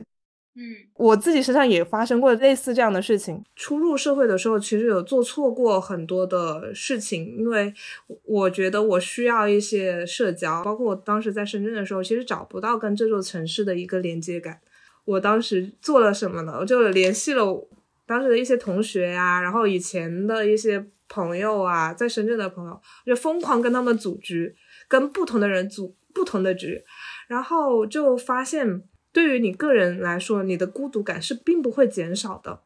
反而是热闹之后更沉静的一个深渊。而且很实际的问题，是因为刚毕业嘛，你的你手上的工资其实也不是很多的，组局你要请客吃一些饭啊什么的时候，然后我就发现，无论是我精神状态上和我的呃钱包都不是一个在被滋养的状态。我就开始阻断了这种无效的社交。对于普通女生来说的话，就是你自己在努力，你没有家底帮你铺路的这种情况下，其实书真的还是最好的老师。很长一段空虚的时间嘛，看一些书啊，然后一些影视剧去填补自己的时间，才发现在这个其中你自己是有思考的。包括现在的观察也是吧，就是呃，因为自由职业你时间多，然后回到了。湖南就是因为湖南大家都知道是个娱乐之都嘛，为什么我觉得我最终还是不能够呃，就是很自如的选择在呃湖南定居，就是因为我周边的环境，我一回来，所有的人都开始组一些什么剧本杀呀，然后狼人杀，每一天都会玩到凌晨，通宵达旦，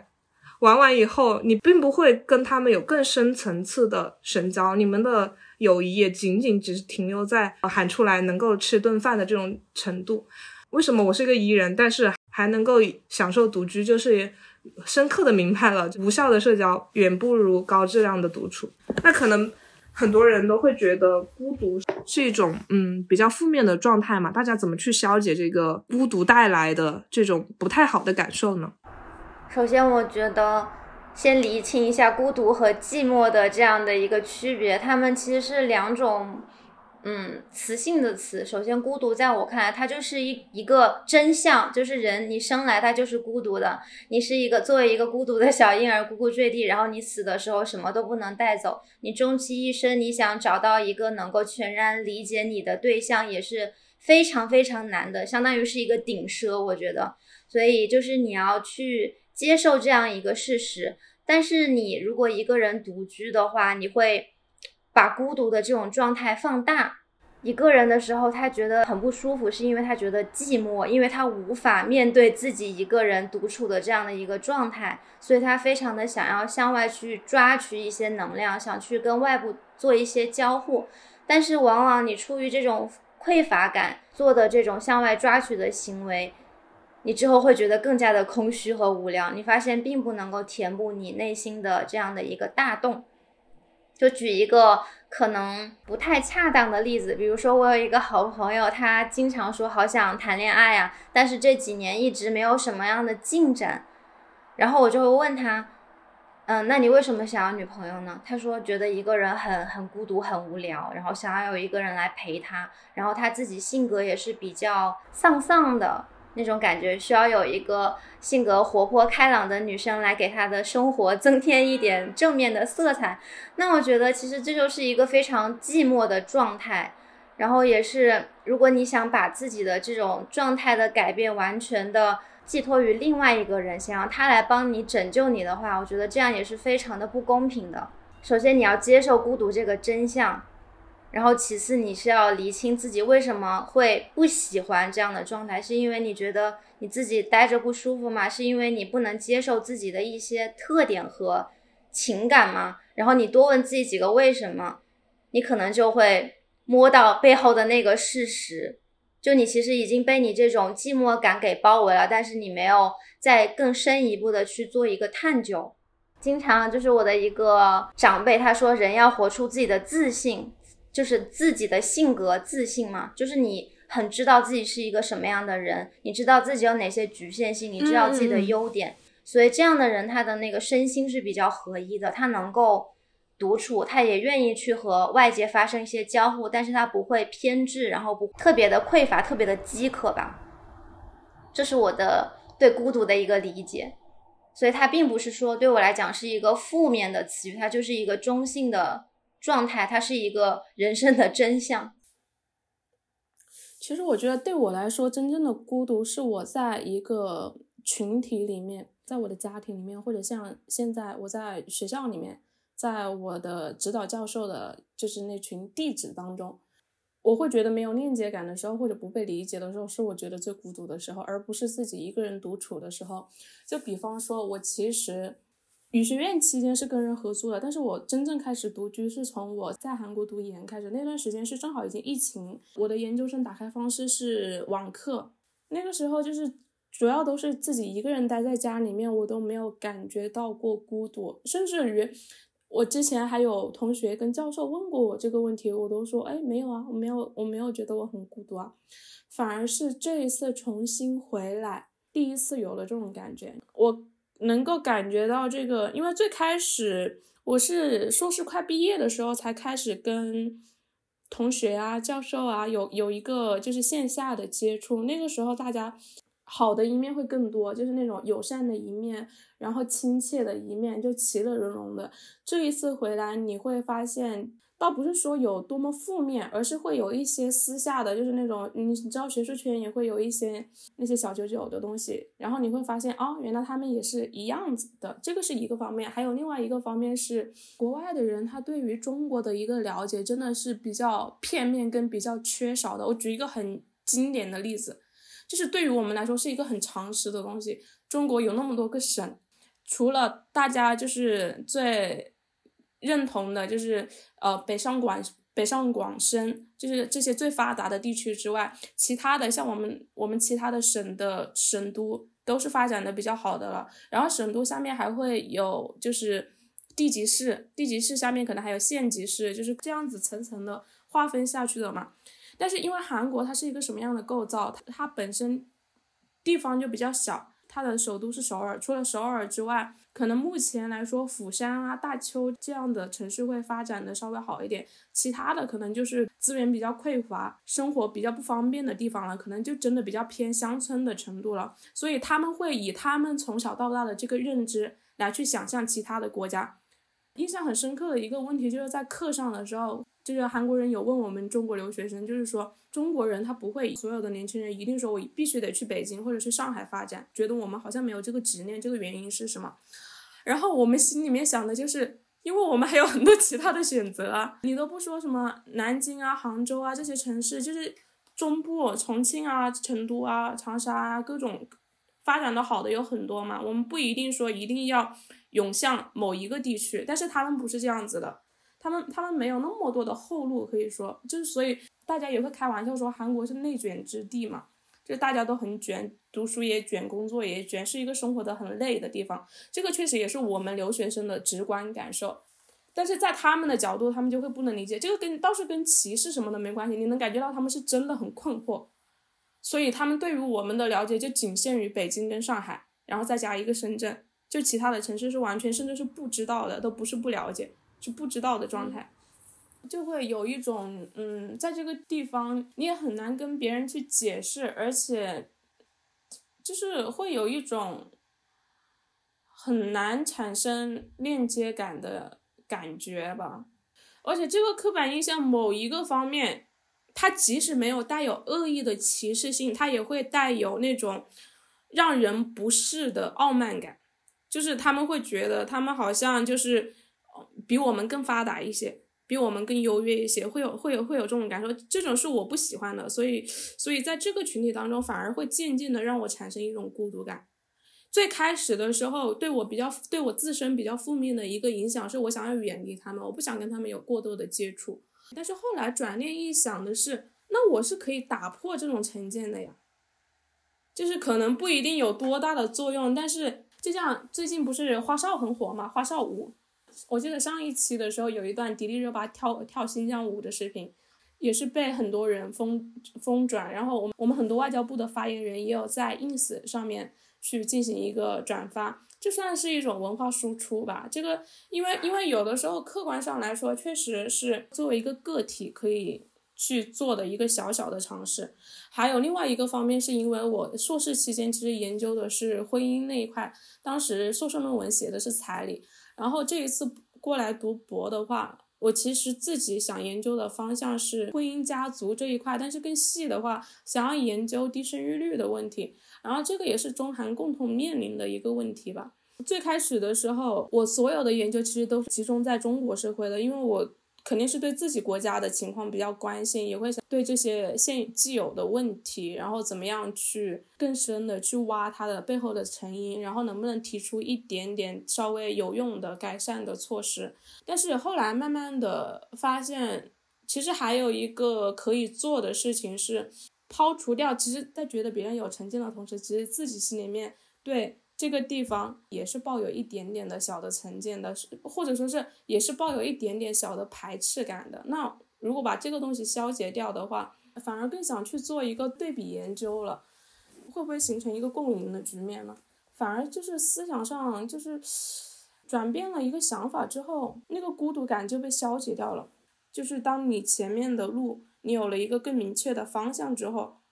他那个你都不用刻意的去做什么行动，你会发现专注度跟你自己的注意力转移到了另一个你觉得更有价值、更有意义的事情上面去了。嗯，就是你的格局和视野从个人的感受。上升到了一种去探索它本源上面的一个问题上面，不带有个人的立场，就是去追求一个真实的真相吧。就我觉得是格局和视野更宽广了。对，简单来说就是抛开自己的主观感受，从客观的层面上来说的话，其实没有什么所谓的敌对，大家都生活在这个地球上面，只能说从人类共同体的角角度去看的话，去找到共同的问题，然后怎么样？让我们生活的社会往更好的方向去发展，然后发挥自己在目前的这个环境里面能够具有的优势，反而让自己的想法发生了一个还挺积极的转变，这一点我觉得还挺好的，引起我更深一层的思考。因为，嗯，在整个他的讲述中，你能够感觉到立场和角度不同的时候，你观察到这个世界的面是不一样的。我今年也是随机给我发了一个跟着。铁路的线路去旅行，线路那条线路上面全部都是很好玩的一些旅游的城市嘛，但是它耗时比较长，基本上一个行程下来要走二十多天，然后肯定也要花费一些资源，然后最终的目的地是到拉萨。那之前在我的印象里面，通过一些文学作品的渲染呀，就会觉得那是一个朝圣的方向。我以前会想说，我去到西藏的话，一定是我完成了世俗的俗愿以后，我再要去那边，感觉好像九死一生的那种状态。然后这一次就下定决心，是因为我确实一个人在家里面待的时间太久了，然后我觉得自我封闭的一个状态，我好像要么就是在家里面创作啊，或者是看书啊什么的，就很少出去走嘛。那我其实很厌恶现在的在家里面的一个状态，以后我就想说我要出去，哪怕嗯，哪怕我一个人我也可以。所以我当时就在小红书上面发了一个帖子，最后是找到两个完全陌生人。跟我一起，对，就是你是不是现在听起来也觉得很很有勇气，然后很很惊奇的一件事情？但是确实就是顺其自然的，就是大家一拍即合，因为你和你现实生活中的朋友是很难够对上这个时间的，嗯，然后也。基本上，如果我要等某一个人的话，那我基本上这个行程就是相当于就是取消掉了。中国太大了，就是和你有共同想法的人，能够搭上时间的人也很多，很顺利的就找到了，而且找到这两个搭子本身他们的经历呀，然后包括人也确实是很爽快，所以就很自然而然的出行。直到我后面走到拉萨，其实我也有一些小曲折，因为中途。嗯，当时不是有支原体感染嘛，就是支原体的感冒。我在进藏之前的一天，其实在发高烧，所有的人都跟我说：“你不要去，你感冒加上高反，基本上你可能人就折在那儿了。”但是我一想，我已经约好了布达拉宫的门票，然后他七天内只能预约一次。如果我错过了这一次机会，我的时间已经不太够再去等待一周的时间。因为我要回来再继续处理我后续的一些事情嘛。那我归程已定的这个情况下，我评估了一下我自己，我的身体告诉我你可以，哪怕那个时候我其实声音都已经发不出来了，他，但是他告诉我我可以试一试。那么我就毅然决然的踏上了那个火车。反而很有意思的是，就是真的有一种朝圣的感觉，就是那一天我正在发热。当时我睡在下铺，那个暖气片对着我吹，就是整个人一直都是在发热、出汗的一个状态，就是半梦半醒之间吧。星星和月亮因为那个海拔的原因特别的亮，然后我就一直在默念南无阿弥陀佛，拜 拜托保佑我这一次旅程非常的顺利，我可以在拉萨慢慢的治愈我自己这个感冒，然后不会影响我任何的行程。然后就是在这样一次一次一次一次的默念之后，我真的感觉到我好像身体轻松了一点。我们同行的不是三个女孩子嘛，然后有一个女孩子，呃，她们两个的素身体素质都比我好，然后都没有感冒，然后我反而救了她们，她们两个的高反都是我救的。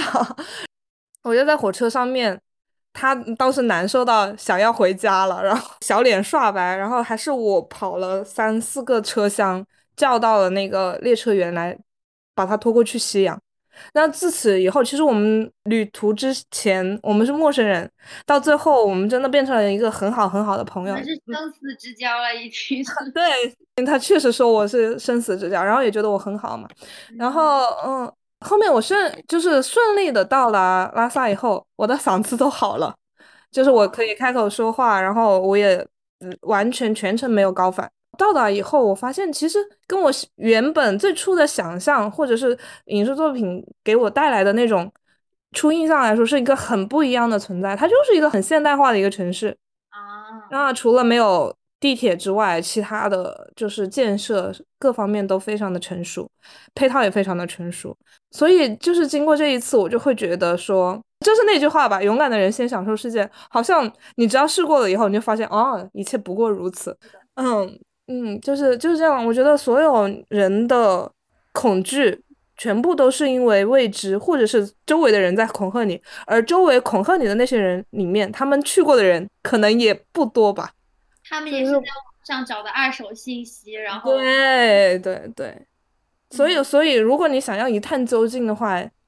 嗯，你评估一下自己的状况以后，自己去做就好了。当然，我觉得我这个感冒上高原还是有一定的危险性，不希望大家去模仿我。但是我确实在这个过程中能够更加敏锐的觉知到我自己身体的状况，就是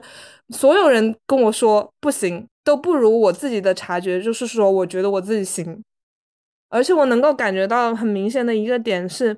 关注养生、关注自己身上的这些问题的时候，也在关注一些中医嘛。然后第一次能够感觉到，就是身体确实是有潮汐的，就是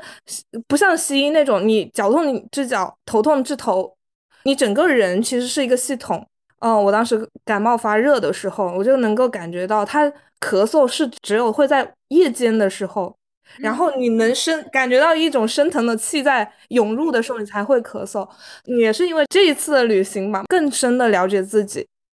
嗯，和自己的身体。对，刚刚旺福也讲到说，你要专注自己修身的这个部分。我对修身最初的一个印象就是大学实习的时候，电视台有一个一米九二，一个健身就是身上肌肉真的练得非常漂亮的一个一个学长，他跟我说的就是，之所以去健身，除了强健体魄之外，形体好看之外，他的那个个性签名就是用了村上春树的那一句话嘛，因为躯体是你寄放灵魂的殿堂。我觉得人都是有渴望被别人看到的原始的这样的一个需求嘛。很多的人是不自知的，我们经常是需要自己主动的去向外投掷出一个球，那个球经过外界的碰撞以后，打回到自己身上，才知道哦，原来我自己是一个什么样子的人。在这个过程中，我的主观能动性就体现在先迈出这一步，然后不管周围的声音和评价如何，这一刻你自己想要，那就先去做。对对对，然后慢慢的通过这样一次一次的回弹。你就能知道啊，原来自己长这个样子呀。嗯嗯，我最后想问一个问题，就是大家现在的状态是你十年之前构想的样子吗？当时有想到过说，嗯，十年后的自己会是一个独居的状态吗？嗯，完全不一样，南辕北辙，可以说是就是震惊。如果我现在穿越回去，然后从过去的那个视角看现在的话，会觉得。就以前的那些目标好像都没有实现，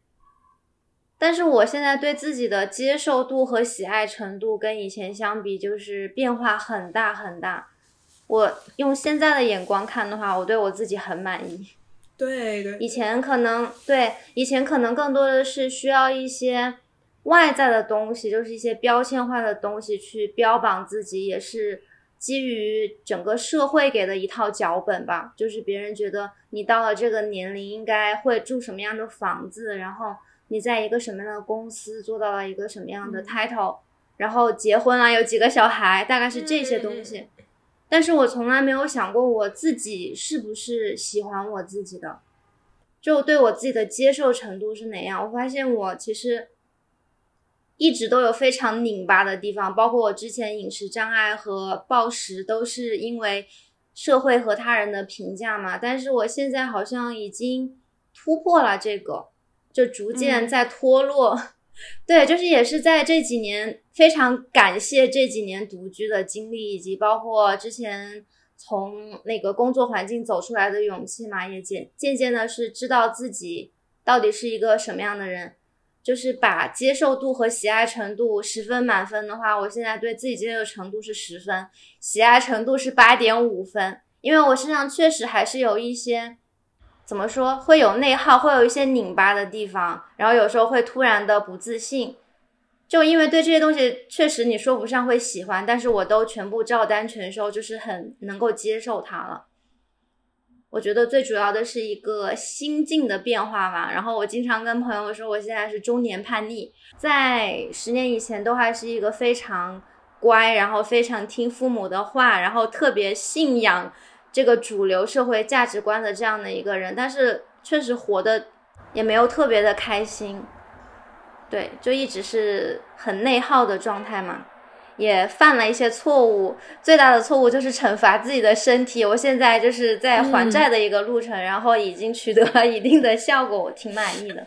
阶段性的胜利。对对对对，挺满意的。嗯，状态如出一辙吧。但是如果说和十年前的自己对话的话，我觉得十年前的自己应该会很看不起现在的我自己。但是。有一个一以贯之的是，十年前的我自己也看不起十年前的我自己，就是当时其实是处在一个自我厌弃非常严重的程度。虽然说我现在的状态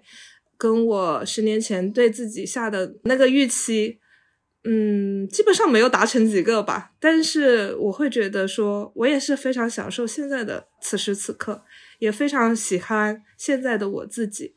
也是有两个层面，就是我既喜欢我接受了我自己的肉体，我接受它所有的缺陷，而且我甚至是会刻意的把自己的优点放大的那种，就无数次的提醒自己，我其实很好，也很认可自己，就是现在做出的每一个选择决定。嗯，我也有点类似。其实我是一个很在乎对自己生活掌控感的人，过去这方面就觉得自己做的还挺好的，所以这也是我很不喜欢职场的一个原因。因为我不喜欢就是早上一起来，在那个规定的八个小时之内，我必须待在某一个地方，那样子会让我失去对时间的一个掌控感。我很喜欢自己去安排自己生活里面的一切。就是小到就是，嗯，今天吃什么，中午吃什么，晚上吃什么，大到就是也不是很大，就是稍微大一点点到我哪个时间点要干什么事情，我可以自己去把控它。然后所以以前也会对未来有一个想象嘛，你想你觉得到嗯多少年之后自己想要达到一个什么样的程度？其实，在过去。过去来说的话，这些目标都是还是完成的比较符合自己的期待的，反而是近几年逐渐的有一点点丧失掉，就是对自己生活的掌控感之后，发现自己能够做的其实离自己想要达到的水平有一定的差距的时候，反而丢掉了爱自己的那个部分，更多的是对自己的不满意跟苛责吧，所以就会导致于也是出现了一个很拧巴的状态。会有很多不自洽的地方，这个反而是我现在在进修的一个课题。因为如果让我给自己的喜爱度跟满意度打分的话，嗯，目前来说会比之前好一点点，但是还是不会是一个很高的分数，就对自己的接纳度没有那么高。这这个是想要去改善改善的一个部分，而且刚刚其实。听你们聊下来，我觉得 就是你们给人的感觉依然还是那种偏乐观积极的，就是包括哪怕是现在的状态，可能跟之前的理想南辕北辙，但是是能够很。自如的去转换这一个思维，因为我之前其实挺有意思的，我之前也是看了一个研究，那个学者他是研究了一个叫马拉维的地方，就是这个国家在非洲的东南部，是一个资源很匮乏，然后整体的环境是比较贫瘠的一个国家。当时他的研究对象是马拉维，可能就是年纪偏小的小女孩们，然后那个国家的。升学率是很低的，他们整个国家可能就是中学毕业率不到百分之七，然后大学毕业率就更低了。但是很奇妙的是，他所有的参与这个研究的研究对象对未来的想法都非常的积极，而且大家非常热衷于学习，哪怕之前的前辈们的经验在那里，他们依然对自己的前景有一个很美好的想象，包括在谈到如果是。以后要面临结婚跟教育的选择的时候，哪怕有一个很理想的结婚对象出现，就是那些女孩子们也会首先选择继续接受教育。但是现实的情况是，其实他们的中学的那个教育竞争是很大的。你想，他们中学的升学率都不到百分之七。在那个学者的角度，他研究的是为什么在这样一个资源匮乏的国家，但是大家对未来都会抱有这么乐观积极的心态，原因是什么？原因就是因为这个国家的文化模式，他从小的时候就是非政府机构都会给所有的孩子们发一些鼓励大家要接受教育的读物，还有包括他们的课程也会有相关的设置，还有他们的那些就是报纸期刊嘛。就是整个文化环境的渲染，导致于他们对未来都有一个很乐观的憧憬。但是这个乐观的憧憬，你会面临到，比如说十年之后、二十年之后进真的进入社会之后，面临一个跟你期待中的未来完全不一样的现实的时候，那他们会会会怎么样去接受那样一个现实？会不会造成一个心理上更大的打击？那这这样子反推的话，这样子的一个乐观的心态到底是好还是坏？嗯，这个是有研究结果吗？这个是真的有研究结果或者追踪的吗？没有追踪，所以所以才会让我就是去思考，也会也会很好奇这个结果是什么。难道不会信仰崩塌吗？我我我在想，难道不会那一瞬间信仰崩塌吗？对对对对对，对，当时我也是想到了想想到了这一面，所以刚刚有点好奇，提了提了一下那个问题。疫情以来嘛，就是我们的社会里面，其实大家也会有很多的不安，嗯，特别是现在就是面临了就是比较不安定的经济状况跟职场环境的时候，会有一些大家心理上的不安感。印象挺深刻的是，之前因为我很喜欢看王德王德峰的讲座嘛，很巧合的是，他也是在疫情这个这个期间。突然就是受到了很多人的喜欢之后，现在也在 B 站开设了自己的个人账号，会分享他的一些见解啊什么的。当时就是有他参加一次讲座的时候，有一个记者问他，他说你现在就是，嗯，一下子知名度这么高了，受到了这么多人的喜欢，你是什么样的想感想？他的回答是让我很意外的。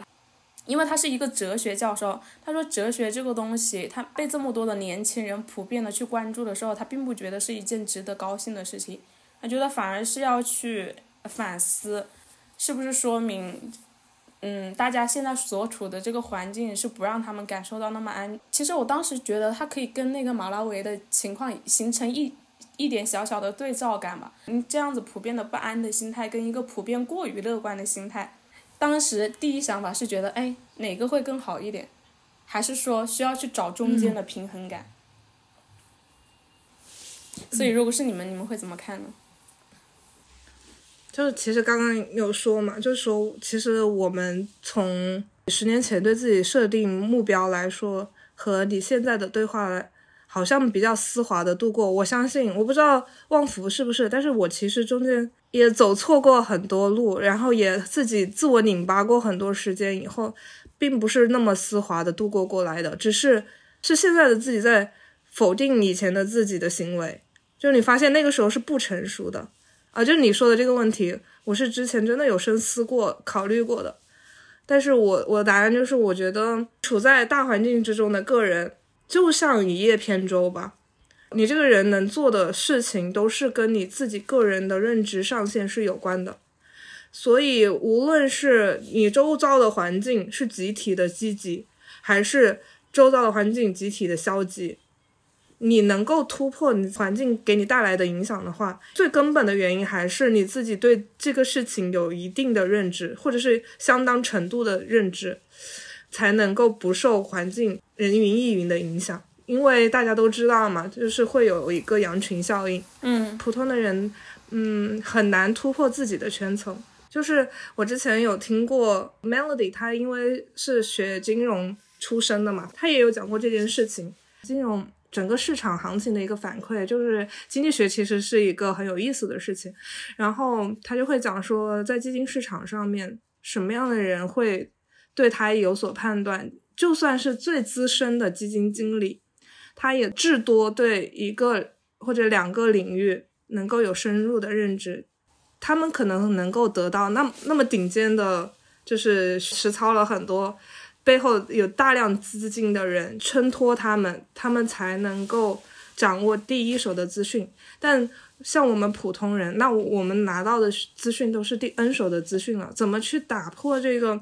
信息差，就是我觉得能行之有效的办法，就像随气一样吧，不断的学习，在精进一个学科，甚至是不同的学科，因为学科之间还有融通嘛。这样的一个深度的学习，你可能才能够慢慢的了解这个世界真正运行的一点点的规则。我并不觉得学历很重要，但是我真的觉得学习的能力是很重要的。像我们这样普通的人，能够。我不是在鼓吹大家要去考学历啊什么的，但是真的就能够晋升或者是能够提高自己认知的，还是去学习，甚至是不同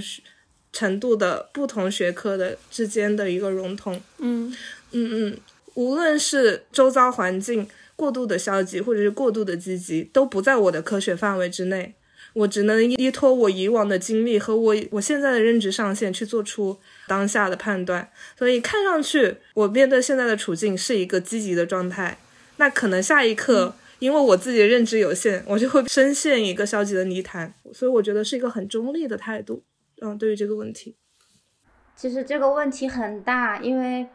我觉得很多事情它不是一个非黑即白的，就是它是有一个谱系存在的，就是从白然后到灰，深灰到黑。然后其实这两个例子也是有非常多的变动因素在里面，它对要用到那个词，它是一个结构性的问题。那其实你，嗯，你选择乐观还是消极，最后的结果可能你都无法把控。我觉得，可能人最害怕的是一个结果吧，就是你你觉得，呃，我一直对这个事情保持乐观，但是最后得到了一个不好的结果。就是无论它最后的结果如何，就是你要管理好你的期待，就不要太偏激，人不要太执拗、太偏激，觉得哦，我我每天什么吸引力法则、积极暗示，我就一定会得到一个怎样的结果？对，就是它可能有很多一百八十种不同的结果，你都照单全收就好了。你就像你你想辞职，但是你仍然要当一天和尚撞一天钟嘛，对吧？就跟我之前说的那个例子一样，其实也是非常极端的。纳粹集中营，他们有一些人就是特别特别的积极，然后相信一定会有一个救世主把我们救出去。然后还有一波人是特别的抑郁，因为每天要受到各种精神和物理上面的一些虐待嘛，就觉得我还不如现在一头撞死了，一天也不想多活了。结果最后熬到活出去的那一部分人是他们。不会过度的乐观，也不会过度消极的那一部分人，他就只是活着，就是 being，就是我当下能怎样，我就吃饭我就吃饭，然后睡觉我就去睡了。我就想到就是儒释道的那些什么中庸，包括那个道家的无为嘛。对对，无为。其实说起来，有些人可能对他嗤之以鼻，但是我觉得有一些确实他就是真相真理。对。对，你要去用自己实际生活中的每一件事情，你去经历它，然后当下就去感受它就好了。然后刚刚贤宝说的那个，我也特别的认同，就是你一定要知道这个事情它到底是什么原因才发生的，会对我有什么影响，就是说提升自己的认知水平嘛。就像随气之前说他学英语，其实学英语，我觉得对我最大的作用是。相当于你是一个散光眼，但是你现在学了英语，你有一副更清晰的眼镜，你看到的世界会更加的清晰，你会理解另外一个，就是不同的州、不同的国家在发生什么事情，就是还有更多什么不同的生活的可能性是怎么样子的。我认为是这样，对，对。其实，包括我那个认知上的转变，也有一小部分的原因，是因为我现在在听一门社会政策跟社会福利的课，然后那个教授他是，嗯，研究中国很多年的，所以他算是我目前在韩国碰到了一个对中国了解最深的韩国人，他的视角就是会更客观一些。很多时候，我们对不客观的想法，可能真的就是源自于认知。有一次是聊韩国的社会问题的时候，围绕着他们现在年轻人就业压力大，然后生存问题很严峻嘛？为什么大家都集体往首尔挤？这个问题该怎么样去改善？然后那一门课上，当时有问到中国的情况嘛？然后我们也有进行一些说明。当时那个教授说了一句话，他说：“但凡他们国家能够多一些像重庆这样的城市，可能又会改善很多。”那一瞬间，我突然就觉得，就是。还是像前面说的那个，虽然可能有一点俗气，真的就是人类共同体。你有的时候就是从一个更客观的视角去看的时候，大家很多的不必要的误会啊，然后摩擦，可能真的是基于认知产生的。他作为一个韩国人，为什么去研究中国？很多时候是想基于一个去开阔自自己的视野，对另外一个国家的了解，然后去收获到就是。别的社会现在在发生什么事情？它跟我们自身的社会有什么共同点？然后我们能不能从某一个角度去，嗯，提出一个小小的解决方案？我们共同的去让彼此的社会都能够同时往更好的方向去发展。这个这个有改变到我的认知。嗯，我觉得这个也是学者存在的意义吧。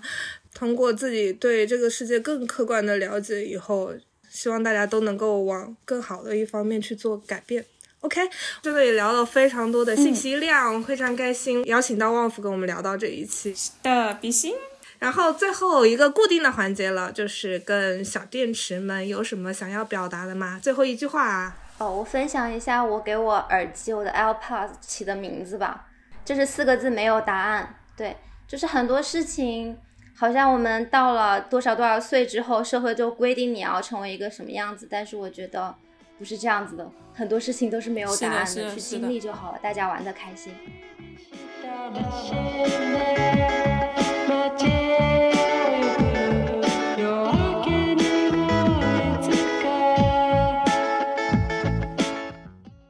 世界就是一个游乐园，祝大家玩的开心。然后今天非常开心，欢迎你下次再来玩。好的，拜拜拜拜拜拜。如果喜欢我们的播客，也请多多订阅、点赞、转发，分享给你认为需要的朋友。互动是免费的，但能让我开心很久。大家也可以前往爱发电和同名公众号为我们发电打 call 哦。同时，停电时间听友群开张啦！想加群的朋友，根据 show notes 的指引就可以找到我们啦。风里雨里，我们就在这里等你哦。